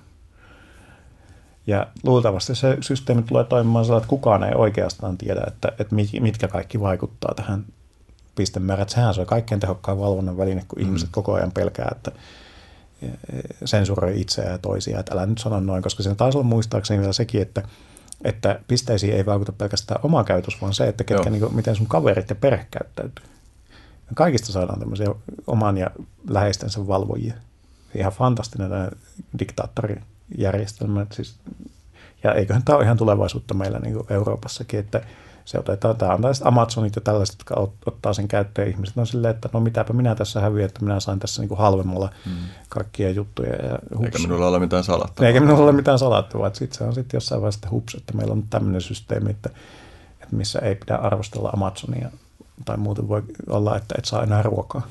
Näetkö se tuollaisia kehityskulkuja vastaan mitään tapoja taistella tai kääntää ne jotenkin myönteiseen suuntaan? No niissä pitäisi ensinnäkin niin puhua nyt niin tässä vaiheessa, kun mm. vielä ehditään, että, että, että tota, nyt niin tästä puheesta ei toivottavasti mulle vielä niin näy missään, niin kuin, että pääsen vielä niin matkustamaan junalla takaisin kotiin täältä, että, että tota, nyt niin kuin, se on se ensimmäinen askel, näistä pitäisi voida vähän puhumaan, että mihin tässä ollaan menossa ja tota, tämmöinen niin algoritminen hallinta, niin, niin, niin kyllä siitä vähän puhutaankin, mutta niin pitäisi ehkä puhua vielä paljon enemmän. Ja Euroopassa on niin kuin tavallaan silleen kyllä niin positiivisia kehityskulkuja. Meillä on esimerkiksi luultavasti maailman vahvin yksityisyyden suoja. Tästä kävin juuri tässä niin ennen tänne tuloa niin puhumassa siitä, että, että tota, voimaan tulevat nämä yksityisyyssäädökset niin on sen verran tehokkaita, että jos niitä sovelletaan, niin – niin, niin äh, monet semmoiset systeemit, mitkä niin menee vaikka Yhdysvalloissa heittämällä läpi, niin ei vaan tule onnistumaan täällä. Hmm.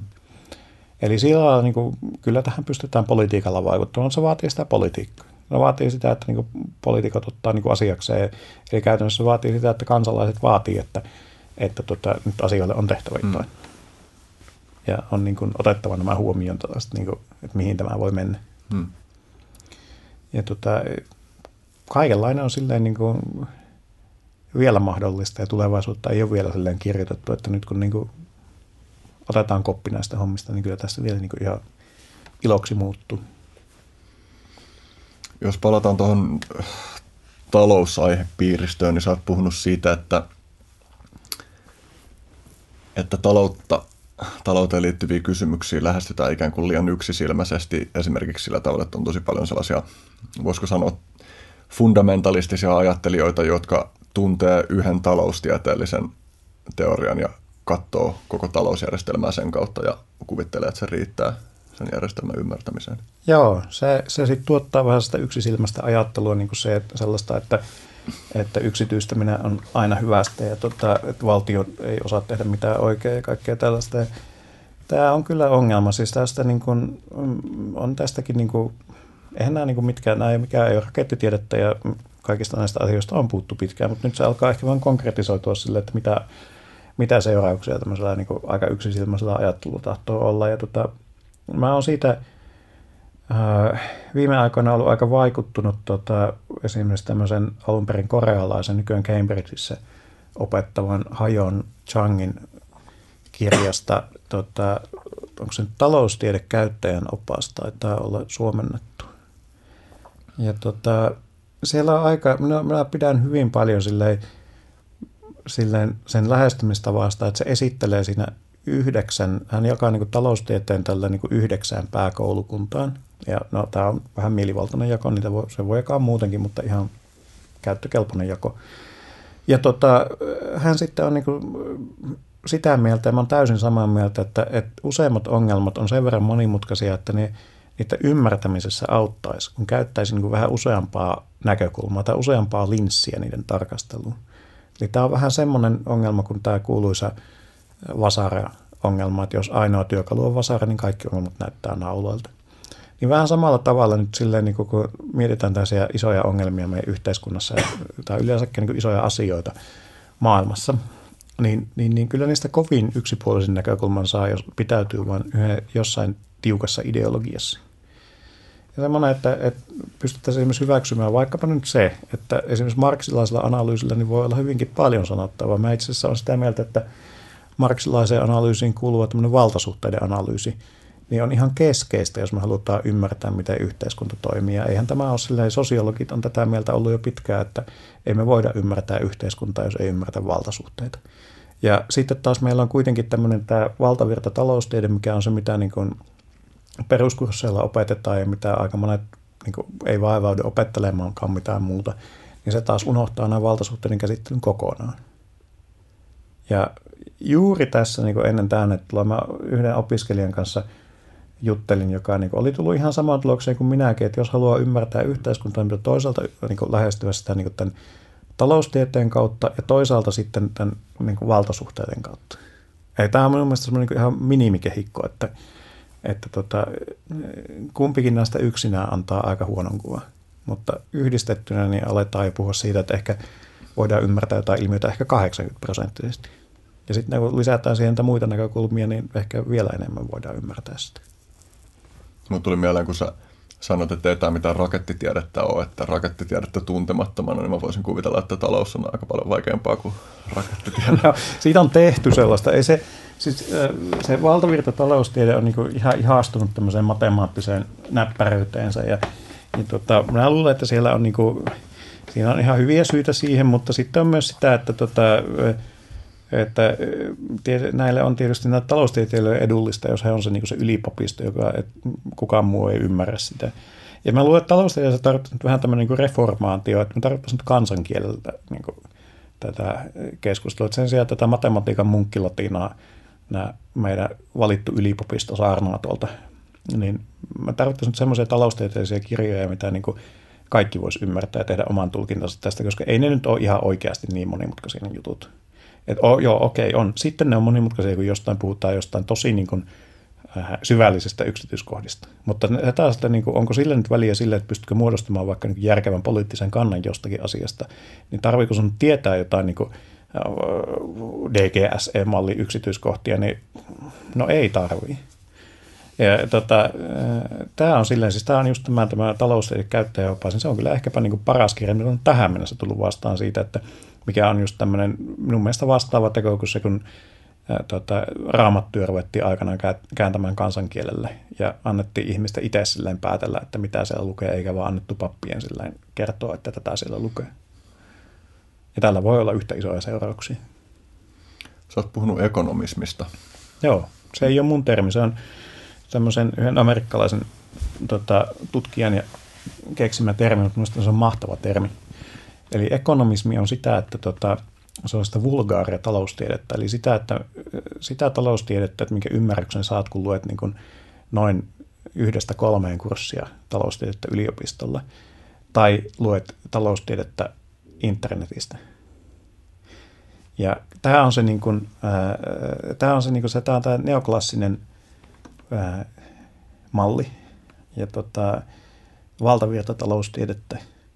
Ja mä oon havainnut sellaisen, että varsinkin nuorilla miehillä on semmoinen vahva taipumus, että ne lukee vähän taloustiedettä ja sitten he ymmärtää mielestään kaiken tarpeellisen ja ymmärtää, että miksi yksityistäminen on aina hyvä juttu, valtiot on aina huono juttu, tota, tai valtio, valtiot tekee kaiken väärin ja, ja tota, miksi kaikki tämmöinen niin regulaatio pitäisi pistää minimiinsä ja, ja pääomavirrat vapauttaa ja näin päin pois. Miksi niin kuin yritysten valta on täysin perusteltu ja tällä lailla. Tämä on sitä niin ekonomismia. Ja sitten on taas niin kuin tosi jännä, että mä kuitenkin tunnen jonkun verran sitten niin kuin esimerkiksi taloustieteestä, niin kuin, taloustieteestä väitelleitä. Ja enpä kyllä, niin kuin minä en kyllä nyt keksi yhtään, joka olisi niin yhtä dogmaattinen ja yhtä yksisilmäinen kuin mitä tosi monet tämmöiset taloustiedettä vähän lukeneet on. Ja tämä on se kirja, tämä Economism, James Kavak on kirjoittanut, niin mikä niin käsittelee just tätä ilmiötä.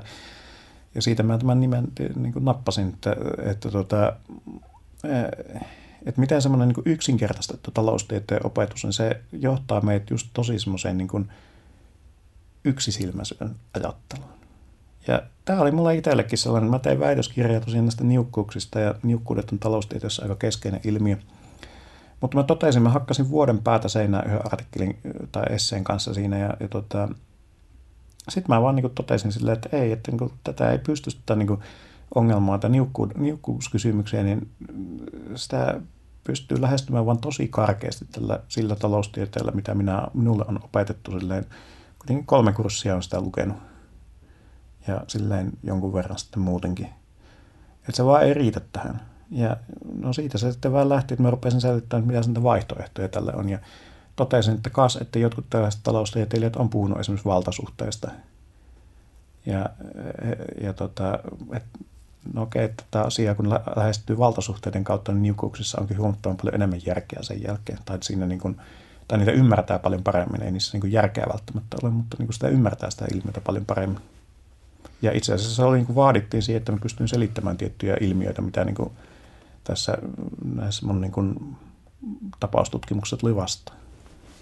Kun sä puhut siitä vulgaariudesta, niin onko se aina tuohon suuntaan, että nimenomaan on tosi yksityistämis uskovaista vai näet sä samoin mekanismeja johtamassa myös ihmisiä No, on, no nykyään, ja tällähän sitä vastareaktiona on tullut tämä talousteorian kritiikkiä, tota, mikä on sitten se toinen, niin kuin, en minä tiedä onko nyt ääripää, mutta niin kuin, se on se toinen puoli. Joo, tätäkin on kyllä. Ja, ja tota, minun mielestä se, niin tämä valtavirtataloustiede, niin se on hirveän hyvä käsittelemään esimerkiksi sellaisia tilanteita, että missä, missä meillä on niin kuin, yksi tai äärettömän monta kilpailijaa jossain niin kuin markkinoilla. se, se menee vähän rikki sitten, kun ruvetaan puhumaan semmoista niin reaalisesta määrästä kilpailijoita, mutta esimerkiksi tilanne, missä on vain yksi kilpailija tai niitä on ääretön määrä, niin se, tänne aina kun tulee tällaisia tilanteita vastaan, niin kyllä minä käännyn sen valtavirtataloustieteen puoleen. Mutta, mutta tota, ähm, äh, joo, siis sitä on sitten tällaista niin kuin vähän toiseenkin suuntaan menevää on olemassa. Ja siinä on ehkä vähän se ongelma, että minkä takia niin kuin nämä taloustieteen kriitikot ja taloustieteilijät puhuu ristiin, niin minun nähdäkseni niin siinä on semmoinen ongelma, että meidän pitäisi just erottaa tämän niin ekonomismin, tai se niin vulgaarin taloustieteen ja taloustieteen itsensä kritiikki tai talousteorian kritiikki. Koska tämä on sellaista, että jos menet kysymään joltakin niin kuin oikeasti niin kuin taloustieteeseen perehtyneeltä, siis jotain, joka on väitellyt siitä, niin kyllähän yleensä osaa vastata siihen lähes kaikkeen kritiikkiin, että kyllä se on huomioitu jossakin. Ja se on yleensä ihan oikeassa siinä. Kyllä ne on jossain huomioitu. Kysymys on siitä, että huomioidaanko niitä semmoisessa niin päivittäisessä keskustelussa ja semmoisessa niin kuin, äh, esimerkiksi politiikkaa äh, suosituksissa. Ja tässä taas sitten vastaus on yleensä ei. Ja, ja tota, ää, tästä syystä että puhutaan vähän ristiin, koska niin taloustieteilijät vastaa aina tähän kritiikkiin silleen tuohtuneena, että ei kun kyllä nämä asiat on huomioitu ja kriitikot ei vaan tiedä mistä puhuu. Vaikka kriitikot ei puhu siitä tieteen alasta sinänsä, vaan siitä, miten sitä käytännössä käytetään. Ja mun mielestä olisi hedelmällistä tehdä tämä ero siinä, että jos kritisoit taloustiedettä, niin kannattaa olla tarkkana siinä, että kritisoitko nyt ihan varmasti tieteen alaa vai kritisoitko sitä, miten sitä käytännössä politiikassa käytetään semmoisena sosiaalisena lyömäaseena, mikä on sille aika yleinen käyttötapa. Jos puhutaan sitten vaurauden ja resurssien jakautumisesta, sulla on paljon tuumia tähän aihepiiriin liittyen. Joo, tämä on semmoinen tota, viime aikojen harrastus, ja tota, mistä itse asiassa me ollaan kaavailemassa kirjaa semmoista. Meillä on semmoinen ajatus kirjalle, että mikä niin lähti, tota, tuota, tuota, tiivistettynä, että maailman kaksi suurinta ympäristöongelmaa on köyhyys ja rikkaus. ja, ja tota, saa nähdä, mihin me päädytään. Sitä on vielä meidän pitää nyt selvittää, että onko näin. Tota, ö, mutta joo, me ollaan tätä niin kuin vähän pohdittu tuossa muutaman tutun kanssa ja, ja tota, tuota, tuota, kyllä minun on vaikea sillä niin kuin nykyään perustella itselleni että esimerkiksi sitä, että miksi meillä pitää olla sellaisia isoja tuloeroja. Että en mä vaan osaa sitä, niin kuin, osaa sitä perustella, että kun kuitenkin sellainen ainoa aidosti niukka resurssi meillä ihmisillä on aika. Sitä me ei saa mitään lisää, näin niin kuin käytännössä. Niin miten se on niin kuin perusteltua, että joku ihminen saa samaa ajan käyttämisestä tuhansia kertoja enemmän hyvää kuin joku toinen? Tätä minä en ymmärrä ja minä en oikein usko, että on niin kuin mahdollista ihan hirveän hyvin perustella. Ja sitten kun näyttää vahvasti siltä, että niin otetaan oikeastaan ihan mikä tahansa yhteiskunnan menestystä mittaava mittari, niin tasa-arvoisemmat yhteiskunnat pärjää paremmin. Mä pitkään luulin silleen, kun mä oon innovaatiotutkija kai niin kuin jossain teoriassa, niin, niin tota, mä pitkään luulin, että no, että kai nyt sentään niin tämmöiset niin tota, epätasa-arvoiset yhteiskunnat, niin kannustimet kehittää jotakin uusia innovaatioita suuremmin. Tämä on hyvin yleinen argumentti, että tästä syystä me tarvitsemme tuloeroja. No itse asiassa paljastuu niin, että tasa-arvoisemmat yhteiskunnat jopa tuottaa niin asukaslukuun nähden enemmän patentteja. Ei tämäkään ei pidä paikkaansa. Ja mä tätä niin vähän voinut kyselemään, että missä on todisteet siitä, että siis mitä näyttöä on siitä, että tuloerosta on ylipäätään hyötyä, mitä näyttöä on siitä, että ne on ylipäätään tarpeen. Ja tähän, tässä on vähän tullut sellaista niin kuin hiljaisuutta ja niin kuin, tota, niiden pölypallojen kierintää niin kuin vastaukseksi, että, että kun ei, en, en tiedä, ehkä jostain löytyy jotakin, mutta ei, ei ole ihan ilmiselvää näyttöä siitä. Mitäs jos ajattelee, että keskeinen vastaväite on se, että niitä, niiden hyvin radikaali minimointi on vaan käytännössä poliittisesti mahdotonta tai, hmm. tai vaikeaa, tai että miten se käytännössä toteutetaan. Ja sitten tietysti voi kysyä myös, että mikä sitten on vielä sovelias tuloeroaste, koska niin. sä et kuitenkaan kannata mitään täyttä. Joo, täysi, täysin niin tasaaminen, niin se vaatisi totalitaristista järjestelmää, ei se ole tarkoituksenmukaista. Eikä, ja kyllä on varmaan niin, että on niin reilua sillä, että sanotaan vaikka, että lääkäri saa vähän enemmän kuin kun tota, no se, jos nyt sanotaan ihan suoraan, niin on varmaan ihan reilua, että ihmisten hengestä päättävä kuin aivokirurgi, niin se saa vähän enemmän kuin tämmöinen käsiä helttava tutkija. Mutta tota, ää, ää, jos me sanotaan, että se ei ole poliittisesti mahdollista, niin saatetaan olla oikeassa, mutta siinähän me vaan myönnetään se, että raha tuo mukanaan valtaa. Koska sehän käytännössä tällainen tuloerojen nykyistä suurempi tasaaminen tarkoittaa sitä, että otettaisiin pois niitä, joilla on enemmän ja annettaisiin niille, joilla on vähemmän. Ja tästähän ei tykkää ne, joilta, joilta ollaan ottamassa pois. Hmm. Ja kyllähän se totuus on se, että raha, raha ja valta on tiettyyn rajan saakka vaihdettavissa toisiinsa. Rahalla saat valtaa ja vallalla saat rahaa. Ja tota, joo, voi olla, että se ei ole ihan sellaista realismia, mutta, mutta toisaalta sitten niin, niin, niin mikä on milloinkin realismia, että, että nyt mä en puhukaan mistään semmoista, että nyt pitäisi huomenna niin rinnata tuonne kaduille ja, ja tota, ruveta vaatimaan tuloerojen tasaamista, vaan puhun enemmän sellaisesta, että, että tässä niin kuin sadan vuoden säteelle, minkälainen yhteiskunta meillä silloin on? Halutaanko me, että meillä on silloinkin yhteiskunta, missä on on tosi isot tuloerot, mahdollisesti sellainen yhteiskunta, missä osa ihmisistä on täysin tarpeettomia, kun robotit hoitaa iso osan töistä. Halutaanko me sellaista, halutaanko me jotain muuta? Ja tätä pitäisi nyt ruveta pohtimaan. Että esimerkiksi joku niin Forssa-ohjelma, mitä Demarit niin mitä 1908 vai milloin se niin lanseerassa, niin sekin oli ihan siis rajusti semmoinen, että tässä niin paltetaan tulevaisuutta kauas. Ja iso osa niistä on toteutunut, siis joku niin kahdeksan tunnin työpäivä tai tota, kaksipäiväinen viikonloppu, ei ihan kans fantasiaa sillä. Ja että ei voi toteutua, ei ole poliittisesti mahdollista. No, nyt me otetaan se ihan annettuna, että no niinpä se vaan toteutukin. Ja tota, tässä on semmoinen juttu, että jos mietitään sitä, että siis nyt voi joku varmaan syyttää minun taivaarinen maalailusta, niin kun mietin asioita, että mitenkä, miltä maailma näyttää tuossa seuraavan vuosisadan vaihteen tienoilla. Mutta mä muistuttaisin siitä, että jos katsotaan eliä odotetta, niin niin, niin jos jollakulla on lapsia, jotka on, niin kuin, jos tyttölapsia, jotka on syntynyt vuonna 2016 sen jälkeen, tai jos aikoo saada poikalapsia, jotka syntyy 2022 tai sen jälkeen, on todennäköistä, että he näkee vuosisadan vaihteen. Ei me olla tässä niin kuin mitään älyttömän kaukasta maailmaa tekemässä, vaan meidän lapsille, hmm. lasten maailmaa tekemässä. Eli, eli tota, on mun mielestä ihan semmoista niin perusreiluutta, että niin mietittäisiin vähän, että minkälaisessa maailmassa meidän lapset elää. Ja tota, pakkokin on joskus ajatella silleen vähän pidemmän kaavan mukaan, ja niin kuin, että, että mihin me halutaan olla menossa, vaikka se ei olisi just nyt ihan niin kuin välittömästi mahdollista. Hmm.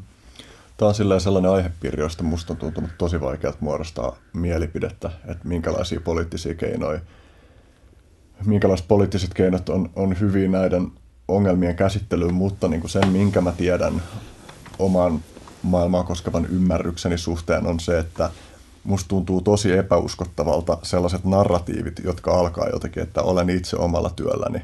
Mm. Et, et ylipäänsä, jos mennään filosofisemmalle alueelle, niin mä en usko vapaaseen tahtoon missään sellaisessa mielessä, että kukaan yksittäinen ihminen tekisi mitään autonomisia päätöksiä. Mm. Ja, ja niin kuin vaikka ei edes käsittelisi tota, niin, niin ylipäänsä vaan se, että musta vaikuttaa siltä, että jos mä mietin vaikka itteeni, mun on vaikea nähdä mitään, mikä olisi jotenkin yksiselitteisesti mun ansiota mun Joo. elämässä. Musta tuntuu täysin siltä, että mä oon olosuhteiden tuote ja mä pidän mahdollisena sitä, että oikeastaan, että mitä enemmän me pureudutaan näihin kysymyksiin, niin sitä enemmän käy ilmi, että ei ole mitään, että kellekään yksilölle ei vaan tapahdu missään mitään, vaan kaikki tapahtuu koko ajan sosiaalisille organismeille tai, tai yhteiskunnille Joo. tai tuolla tavalla. Ja, ja sitten jos miettii esimerkiksi sitä, että mistä raha tulee niille, joille sitä kertyy paljon, mm. niin kukaan niistä ei ole tehnyt sitä tyhjästä, vaan esimerkiksi se, että meillä on niitä jaettuja resursseja. Jo, jo, toi on esimerkiksi semmoinen suunta, joka mun mielestä kuulostaa vetovalta, että meillä pitäisi olla joku lähtökohta, että, että yhteisistä resursseista tulevat tuotot jaetaan yhteisesti. Ja tällaistähän on esimerkiksi jossain Alaskassa tai joo, jotain joo, Alaskassa, Alaskassa on tämä systeemi, että ne saa tuota, niistä, niistä osavaltion alueelta poratusta öljystä käytännössä niin tämmöisen kansalaisosingon. Mm. Ja, ja tota, joo, kyllä, nämä on ihan samaa mieltä. Siis se, niin kuin minun mielestä niin kuin vaan silleen, ähm, näyttää, että on niin kuin, siis näyttö aika vahvaa sen puolesta. Että niin kuin, juuri niin kuin sanoit, että ei me olla, me ollaan sosiaalinen, ihminen on sosiaalinen laji ja me, oikeastaan kaikki, mitä me tehdään, on, tehdään tässä yhteiskunnassa. Että se on niin sellainen käsitys, mikä muuten itse asiassa tulee aika vahvasti just tästä niin vulgaarista taloustieteen lukemisesta, että ihmiset olisivat atomistisia yksilöitä. Nämä väitteet, että ei ole yhteiskuntaa, vaan vain yksilöitä. niin, niin, niin ö, nämä on varmaan jossain niin matemaattisessa teoriassa ihan, ne on käteviä oletuksia, koska ne yksinkertaistaa analyysiä, mutta ei ne ole realistisia. Ja, ja tota, se, että et kyllä joo, meillä on erilaisia avuja ja me ollaan eri tavalla onnekkaita myös siinä, että minkälaisilla ominaisuuksilla me synnytään, miten motivoituneita me voidaan olla mm. ja kaikkea tällaista. Mutta että tämä on varmaan ihan hyvä, että se jossain määrin sitten ihmiset pystyy parantamaan elintasoa esimerkiksi, jos ne haluaa, niin tekemällä kovemmin töitä. Mutta se, että miten paljon sen pitää olla mahdollista, miten paljon meidän pitää niin kuin, tavallaan antaa niille, joilla on, niin vielä enemmän. Niin tämä on minun mielestä hyvä kysymys, mistä pitäisi puhua ehkä niin kuin nykyistä enemmänkin. Mm. Ja, ja se, että kun, kyllähän se on silleen, mun mielestä nämä Supercellin tyypit, niin ne on siitä siis, ne on tajunneet tämän. Ja niinhän ne sanoo ihan suoraan, että ne on tämä yhteiskunnan tuotos. Ja sen takia ne maksaa veroja ihan, ihan niin kuin tyytyväisenä. Ja minun mielestä tämä on niin äärettömän kunnioitettava asenne. Just semmoinen, että, että tota, näin minäkin sen näen. Ja, ja minulla on niin iskostettu pienestä pitäen päähän, että jos on kauhalla annettu, niin voidaan myös kauhalla vaatia. Ja en minä näe siinä mitään niin kuin väärää. Et en, mm. mä, niin kuin, en mä näe mitään niin kuin periaatteellista vääryyttä siinä, että, että tota, jos minä olen onnekkaampi, niin, niin, niin minun tota, ansioita sitten siirretään niille, joilla ei ole käynyt yhtä hyvää tuuri. Niin toi just, että kun ihmiset miettii, tai se analyysi jää tavallaan kesken, että mielletään, että no, joku ihminen on ahkerampi kuin toinen, niin, niin että sehän on ihan selvää. Joo, ahkeruudessa on eroja, mm. jopa geneettisiä tekijöitä, jotka selittää ne, mutta entä sitten, ne, mm. niin kuin kukaan ei ole luonut omaa ahkeruuttaan niin. tyhjästä. Sekin, että vaikka sä olisit ollut patalaiska mm. ja oppinut ahkeruutta, niin sekin on mahdollistunut olosuhteiden kautta. Niin, se on kyllä. mahdollistunut sen kautta, mitä kirjoja sä oot lukenut, kenen kanssa joo, olet joo. aikaa. Ja joo, niin joo, joo, joo. Ja mä oon kanssa siis just tämä, niin mitä sä sanoit tästä, että oot olosuhteiden tuotos, ympäristön tuotos. Mä uskon kanssa hyvin vahvasti siihen, että mä oon kanssa silleen, siis mä oon moni monta kertaa niin kuin, olen miettinyt silleen, että, että, tota, että niin kuin muuta, jos niin kuin, ei olisi kovin monta asiaa tarvinnut mennä eri lailla, niin varmaan olisi niin kuin jossain katuojassa. Mm. Että loppuviimein niin kuin aika lähellä lähellä niin kuin, silleen kaikilla on ollut. Tämä, ja tota, siis tämä on tämä John Rawlsin tämä, tämä tietämättömyyden veroideahan on tämä just, että, että jos halutaan reilua yhteiskuntaa, niin sitä pitäisi miettiä sellaista yhteiskuntaa, että minkälaisen haluaisi, jos ei tietäisi, millä kyvyillä syntyy Kyllä. ja mihin. Ja nämä on, on tosiaan ihan totta, että monet tästä kyvyt on isolta osin geneettisiä, eli käytännössä me ei ole voitu vaikuttaa siihen itse niin, niin, niin onko se sitten hirveän reilua tavallaan rankaista toisia mm. siitä, että ne ei, jos niillä ei ole käynyt tässä geneettisessä lotossa yhtä hyvä tuuri?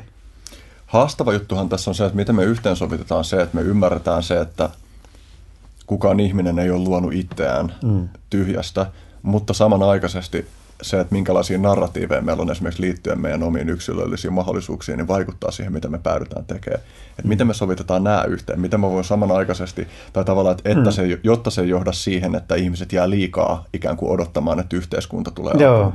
joo. no tämä on, Tämä on hyvä kysymys.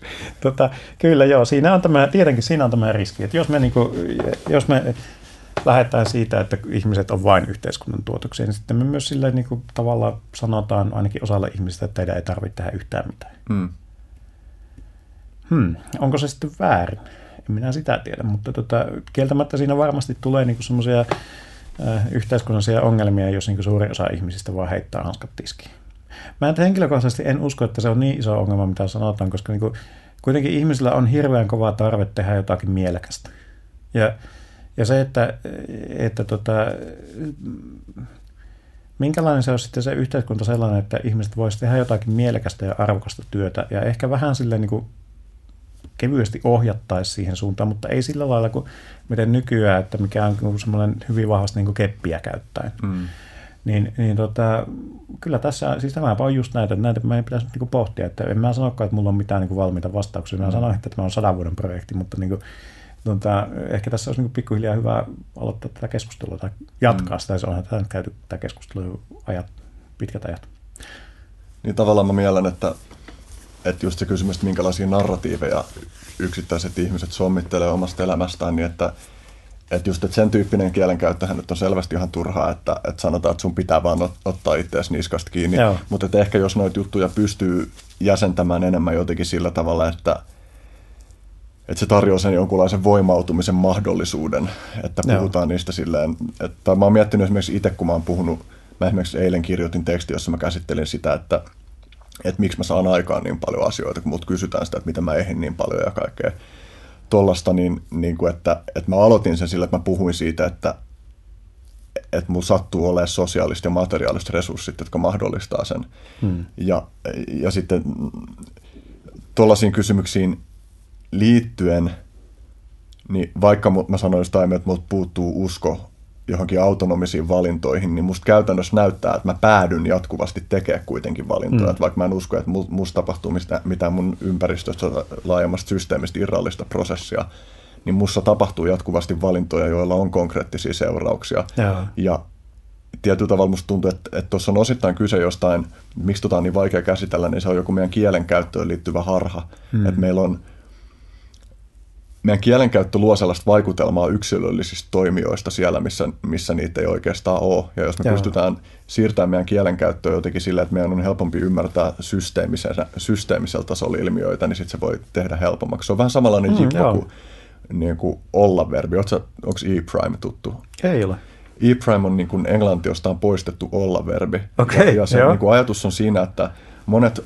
Ö, monet niin kuin vaikka filosofiset ongelmat näyttäytyy mm. tosi vaikeina, mikäli ne muotoillaan sille, että ne sisältää olla-verbin, mutta sitten jos sä pyydät ihmistä muotoilemaan sen saman ongelman ilman sitä olla-verbiä, niin muuttuu huomattavasti helpommaksi hahmottaa, että mikä okay, se kysymys oikeastaan joo. on. Eli esimerkkinä niin kuin tällainen arkinen esimerkki, että, että joku sanoo, että, että Beethoven on parempaa kuin Mozart – niin sehän on ihan mieletön kysymys, koska Joo. ei ole mitään sellaista asiaa kuin olla parempaa, mutta sitten kun sä muotoilet sen ilman sitä olla-verbiä, niin käy ilmi, että sun on pakko sisällyttää siihen lauseeseen mukaan se, että jostain perspektiivistä katsoen joku tekee jonkun arvion, josta, jossa se vertaa niin, niin. jollain niin. tietyllä kriteerillä. Ja...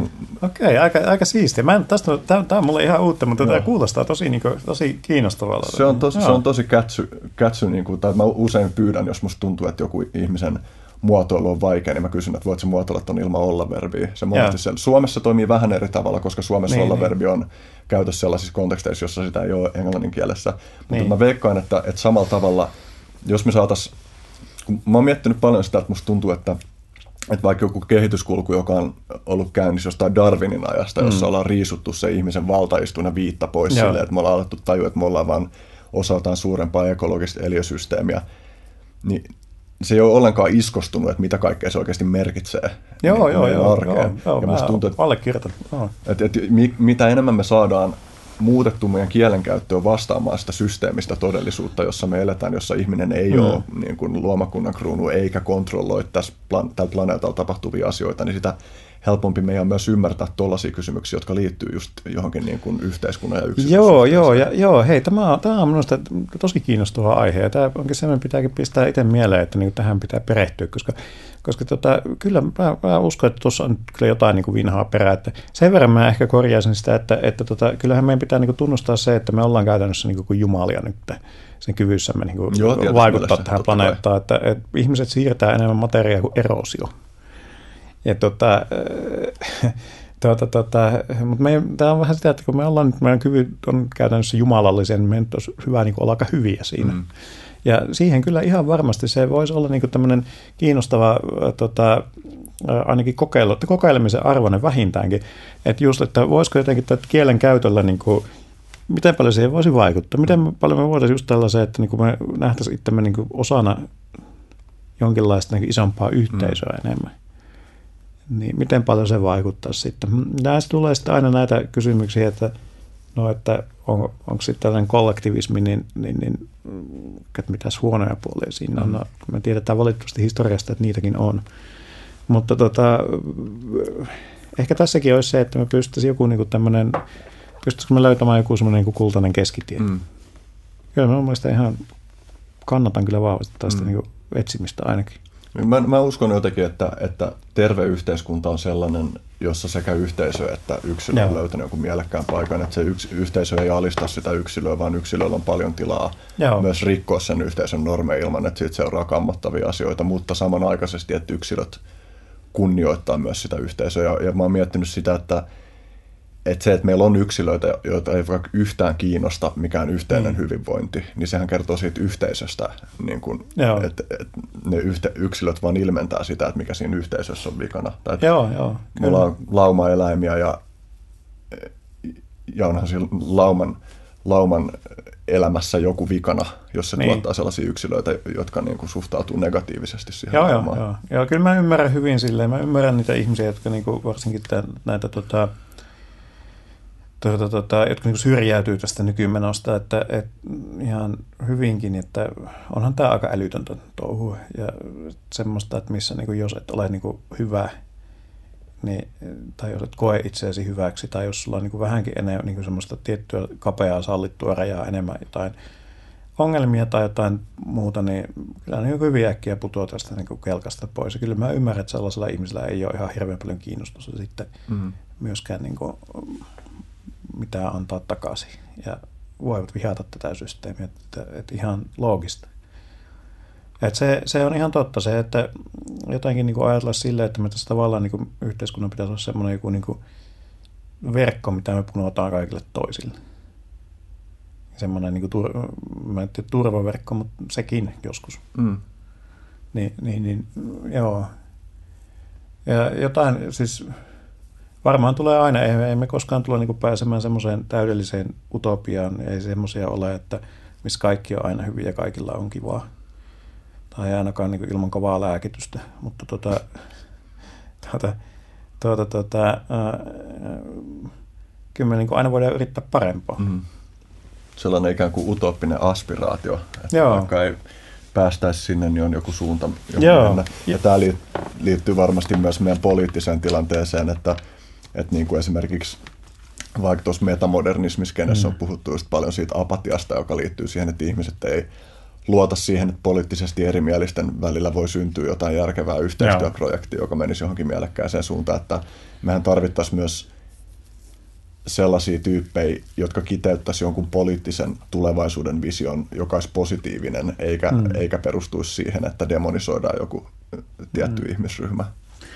Joo, kyllä. Siis jotenkin sillä niin, joo. Tällaista tarvitaan, että siinä on sitten tota, mä en oikein tiedä, mitä mieltä mä itse olisin siitä, että onko, mä, onko niin kuin ylipäätään semmoinen niin kuin konsensus ja tota, kaikkien hakeminen samaan pöytään, niin onko se edes välttämättä toivottavaa?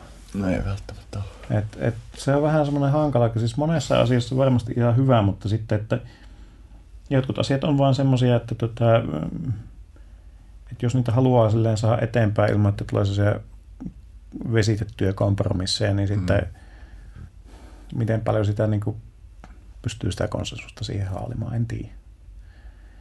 Et, äh, mutta joo, tämä on semmoinen siis, meillä on ollut silleen siis minun mielestä niin vasemmista on varsinkin vaivaava ongelma tässä vuoden 90 jälkeen ollut se, että ei siellä oikein ollut mitään sitä positiivista, selkeästi artikuloitua visiota.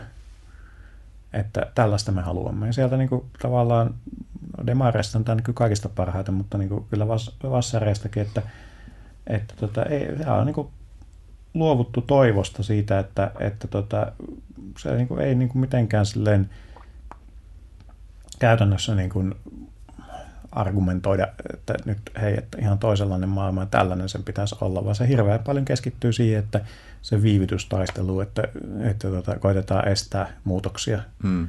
mitkä nähdään huonoiksi. Hmm. Ja hyvää tietysti sekin, mutta niin kuin, ei se oikein ehkä ihan ole semmoista, semmoista mitä tarvittaisiin. Tavallaan mä oon miettinyt jotenkin sillä, että että post, ikään kuin postmodernismin runteleman maailman raunioille pitäisi löytää jotain alueita, joille rakentaa uskoa johonkin. Mm, että usko niin. on sellainen kirrosana tietyllä tavalla tänä päivän paljon, että miten löytää semmoista uskoa tulevaisuuteen, joka ei tunnu naivilta. Joo, niin. Niin, no tota, tässä on silleen, minä, minä olen tässä käynyt kyllä niin kuin koko tämän tunteiden kirjon niin kuin oman oman tota, tässä niin ajatteluhistoriani aikana niin ihan tämmöisestä niin linkolalaisesta epätoivosta. Ja nyt mä olin vähän niin päättänyt, että, että tota, ei nämä, nämä asiat sitten niin niin toivottomasti ole, ja että itse asiassa meillä olisi niin mahdollisuus kehittää sellainen yhteiskunta, että missä esimerkiksi voitaisiin tämmöistä työpakosta luopua hmm. kokonaan. Että samalla lailla kuin joskus oli tämä, että kahdeksan tunnin työpäivä, niin me voitaisiin ruveta nyt niin kuin miettimään sellaista yhteiskuntaa, että ensin niin kuin nelipäiväinen työviikko, sitten kolmepäiväinen työviikko ja sitten jossain vaiheessa nollapäiväinen työviikko. Ja, ja tota, äh, kyllä se on sillä lailla, että vaikka nyt niin kuin pitääkin niin kuin tästä tekniikasta kun puhutaan, niin pitää suhtautua aina siihen skeptisesti niihin myyntimiesten lupauksiin. Niin kyllä se on mahdollinen skenaario se, että meillä käytännössä niin kuin esimerkiksi ihmistä tulee isolta osin tarpeettomia. Hmm. On mutta hyvä, että sä veit tähän, koska niin. olisi, mä olisin vienyt tämän keskustelun. No niin, hyvä. Joo, koska, koska tätä, Kyllä se on sillä lailla, että, että tota, tämä on mahdollista. Se ei ole varmaa, mutta on ihan täysin mahdollista, että tekoäly ja automaatio kehittyy siihen suuntaan, että ihminen ei vaan pysty enää kilpailemaan koneiden kanssa niin oikeastaan missään tehtävissä. Mm. Ja, ja tota, sitten ollaankin siinä, että mitä sitten. Ja, ja tämäkin on niitä, että, että mun mielestä pitää sillä, että jos pitäisi nyt ruveta sillä lailla, sillä lailla niin vaatimaan, että, että hei, että me tavalliset ihmiset, me halutaan tämän niin kuin kehityksen hedelmät. Me halutaan päästä osingoille niistä ainakin. Ja esimerkiksi just niin, että, niin kuin, että ei tarvitse tehdä enää töitä niin paljon. Mm. Tai sitten voi se olla joillekin, jotkut haluaa ehkä sitä rahaa enemmän. No, heille se minun mm. mielestä saadaan su- suoda tässä ainakin tässä alkuvaiheessa, mutta että aika monet olisivat varmaan ihan tyytyväisiä nelipäiväistä työviikostakin. Ja tota, tämä on sellainen niin kuin, mä otan pyöritelty tämmöistä, ja tämä on tämmöinen vähän niin kuin vitsi, on semmoinen niin kuin tämä luksusavaruuskommunismi. Onko tämä, tämä termi tuttu? Onko se sama asia kuin Star Trek? Joo, se on tämä sama kuin Star Trek-kommunismi. Eli siis niin kuin se, että, että siis tämä, tämä nyt heitetään, se, tämä on vähän niin kuin vitsi, mutta kun siinä on vakava pohja. Eli siis se, että, että tota, miten me päästäisiin Star Trekin maailmaan, siis nimenomaan te Next Generation maailmaan, missä niin kuin puute on käytännössä hävitetty. Hmm. Ja tota, tota, tota, minä olen, minä olen kyllä niin kuin sitä mieltä, että on niin perusteluja sanoa, että se maailma on ollut paljon lähempänä kuin mitä me sille oikeasti arvattaa. Menkää niin kuin ihmiset, menkää katsomaan niin konttisatamaa. Ihan mitä tahansa. Suomestakin löytyy pari, mutta vielä parempi jos niin Rotterdamissa käytte katsomassa. Siis, jos on joku sitä mieltä, että maailman ongelma on se, että meillä ei tuoteta riittävästi tavaraa, niin minä sanon, että nämä ihmiset on kyllä väärässä. Herranen aika, siis niin kuin meillä Star Trekin tämä, tämä tota, luksusavaruuskommunismi, niin ää, se siinä fiktiossa niin mahdollistui sillä, että oli tämä replikaattori, joka pystyy nä, nä, lähes taianomaisesti tuottamaan melkein mitään vaan. No siis sehän on vaan niin tämmöinen tämmöinen tota, käsikirjoituksellinen ja tota, erikoistehosteiden rajoitteiden vuoksi tehty tämmöinen niin tota, metafora tämmöiselle tuotantojärjestelmälle, mikä pystyy tuottamaan lähes mitään vaan. Ja meillä on, kuulkaa, sellainen järjestelmä jo nyt. Ja kun katsoo niin kuin maailman silleen, eh, tätä tehtaita ja tätä niin kuin globaalia tuotantojärjestelmää, niin aika harvassa on sellaiset asiat, niin kuin mitä me ei pystyisi tuottamaan niin kuin ihan siis niin kuin runsaudellisesti, että, että tota, niin sanotusti riittoisasti, jos hmm. haluttaisiin. Ja, ja tämä, että ja nyt ollaan vasta sitten niin kuin ihan tässä niin kuin automaatio- ja robotisaatio alkuvaiheessa, että miltä tämä tilanne näyttää 20 vuoden päästä. Mm. Tai silloin 100 vuoden päästä. Niin, niin kyllä se siis puutehan on semmoinen asia, että sehän ei tekniikalla ratkea ikinä. Et, et, puute on aina jakamisen ongelma, ei tuotannon ongelma. Hauskaa, kun mä oon miettinyt tuota esimerkiksi siihen liittyen, että välillä tuntuu, että on liian vähän aikaa tehdä mm. asioita, niin että kun se on niin selvää, että jos mulla olisi enemmän aikaa, niin mä haalisin enemmän asioita tehtäväksi. Niin. Että ei se, se ei helpottaa sitä millään tavalla. Niin, niin, niin. niin. Ja silleen kun mietitään silleen, okei, no siis silloin voi olla puutetta, jos on absoluuttista puutetta, mm. että niin kuin ihmisiä kuolee nälkää ja tälleen. Tämä on hyvin harvinaista maailmassa. Ja siis nyt, nyt on niin kuin, oli hyvä, tota, nämä YK vuosituhattavoitteet on niin minusta hyvä esimerkki. Että siellähän linjattiin vuonna 2000, että vuoteen 2015 mennessä tähän äärimmäinen köyhyys puoltetaan. Niin silloin kun mä muistan tämän vielä itse, ja olin itsekin niin skeptinen silloin, että näinköhän, että onko nyt taas niin suuret sanat suuta halkaisemassa. Niin, no mitenkä kävi, niin tämä tavoite saavutettiin viisi vuotta etuajassa.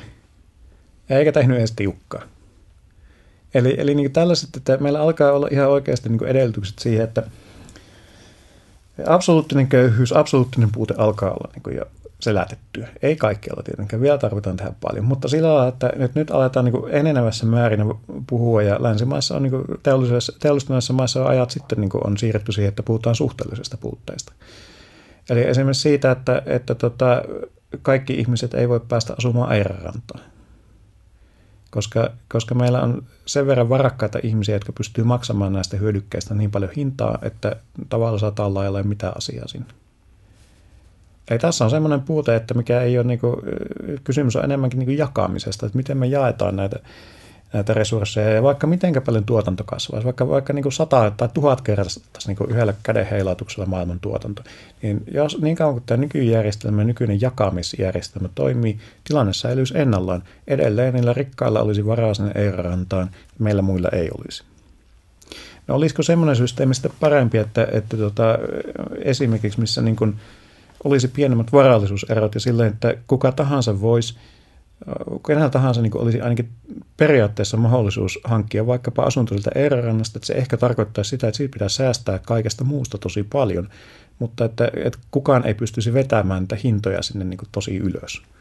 No minun mielestä tämmöinen olisi niin ihan ehkä nykymenoon verrattuna parempi systeemi. Ja tämä nyt sitten mahdollistaa sen, mitä aikaisemmin puhuttiin, että, että tota, Tämä olisi luultavasti sellainen järjestely, että missä esimerkiksi niitä vaadittavia yhteiskunnallisia energiajärjestelmän muutoksia saataisiin ajettua läpi ilman, että ihmisten tarvitsisi niin paljon pelätä, hmm. mitä heille tapahtuu. Hmm. Tuo tuntuu tosi vaikealta aihepiiriltä hahmottaa silleen, että ymmärtäisi, että mitä kaikkea se poliittisesti vaatisi. Mun teki mieli kysyä siinä, kun alettiin puhua tuosta niin työpakosta, hmm. että mitä sä veikkaat, kuinka suuri osa ihmisistä on siinä määrin, jos mä ajattelen, että meillä olisi terve yhteiskunta siinä mielessä, että perustarpeet olisi turvattu ja ihmisillä olisi ajankäytön suhteen mm. mahdollisuus fokusoitua, mihin ne haluaa, niin kuinka suuri prosentti ihmisistä ei haluaisi tehdä mitään semmoista, mistä on mitään iloa kellekään muulle, että jotka haluaisivat tehdä pelkästään vaan omia Puhutaanko, puhutaanko nyt semmoisista ihmisistä, jotka ei koko elämänsä aikana ikinä haluaisi tehdä mitään? Puhutaanko ihmisistä, että mikä prosentti jos kerrallaan sellaisia, niin kuin millä yhdellä ajanhetkellä sellaisia, jotka ei tekisi Ehkä tämä on kiinnostavampi oikeastaan tuo jälkimmäinen. Tai mm. et, joo. Niin, koska mä uskon, että semmoisia ihmisiä, jotka ei ikinä tu- tuottamaan yhtään mitään yhteiskunnassa, niitä on aika hyvin vähän. Sitten sellaisia niin kuin, niin kuin yhdellä hetkellä sellaisia ihmisiä, jotka ot, ottaisi rennosti ja ei tekisi mitään, niitä voisi olla paljonkin, varmaan kolmannessa helposti, ehkä enemmänkin.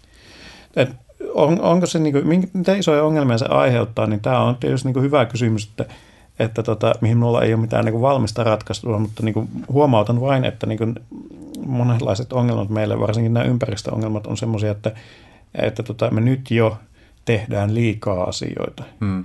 Ja palataan tähän ulkoiskustannusten ongelmaan. Esimerkiksi tämä tota, kovalla tohinnalla äänekoskelle laitettu biotuotetehdas niin ihan realistisen arvion mukaan se saattaa itse asiassa aiheuttaa, jos laskettaisiin nämä ulkoiskustannukset kunnolla, niin jokaista työntekijää kohden vuodessa 270 000 euron vahingot yhteiselle varallisuudelle.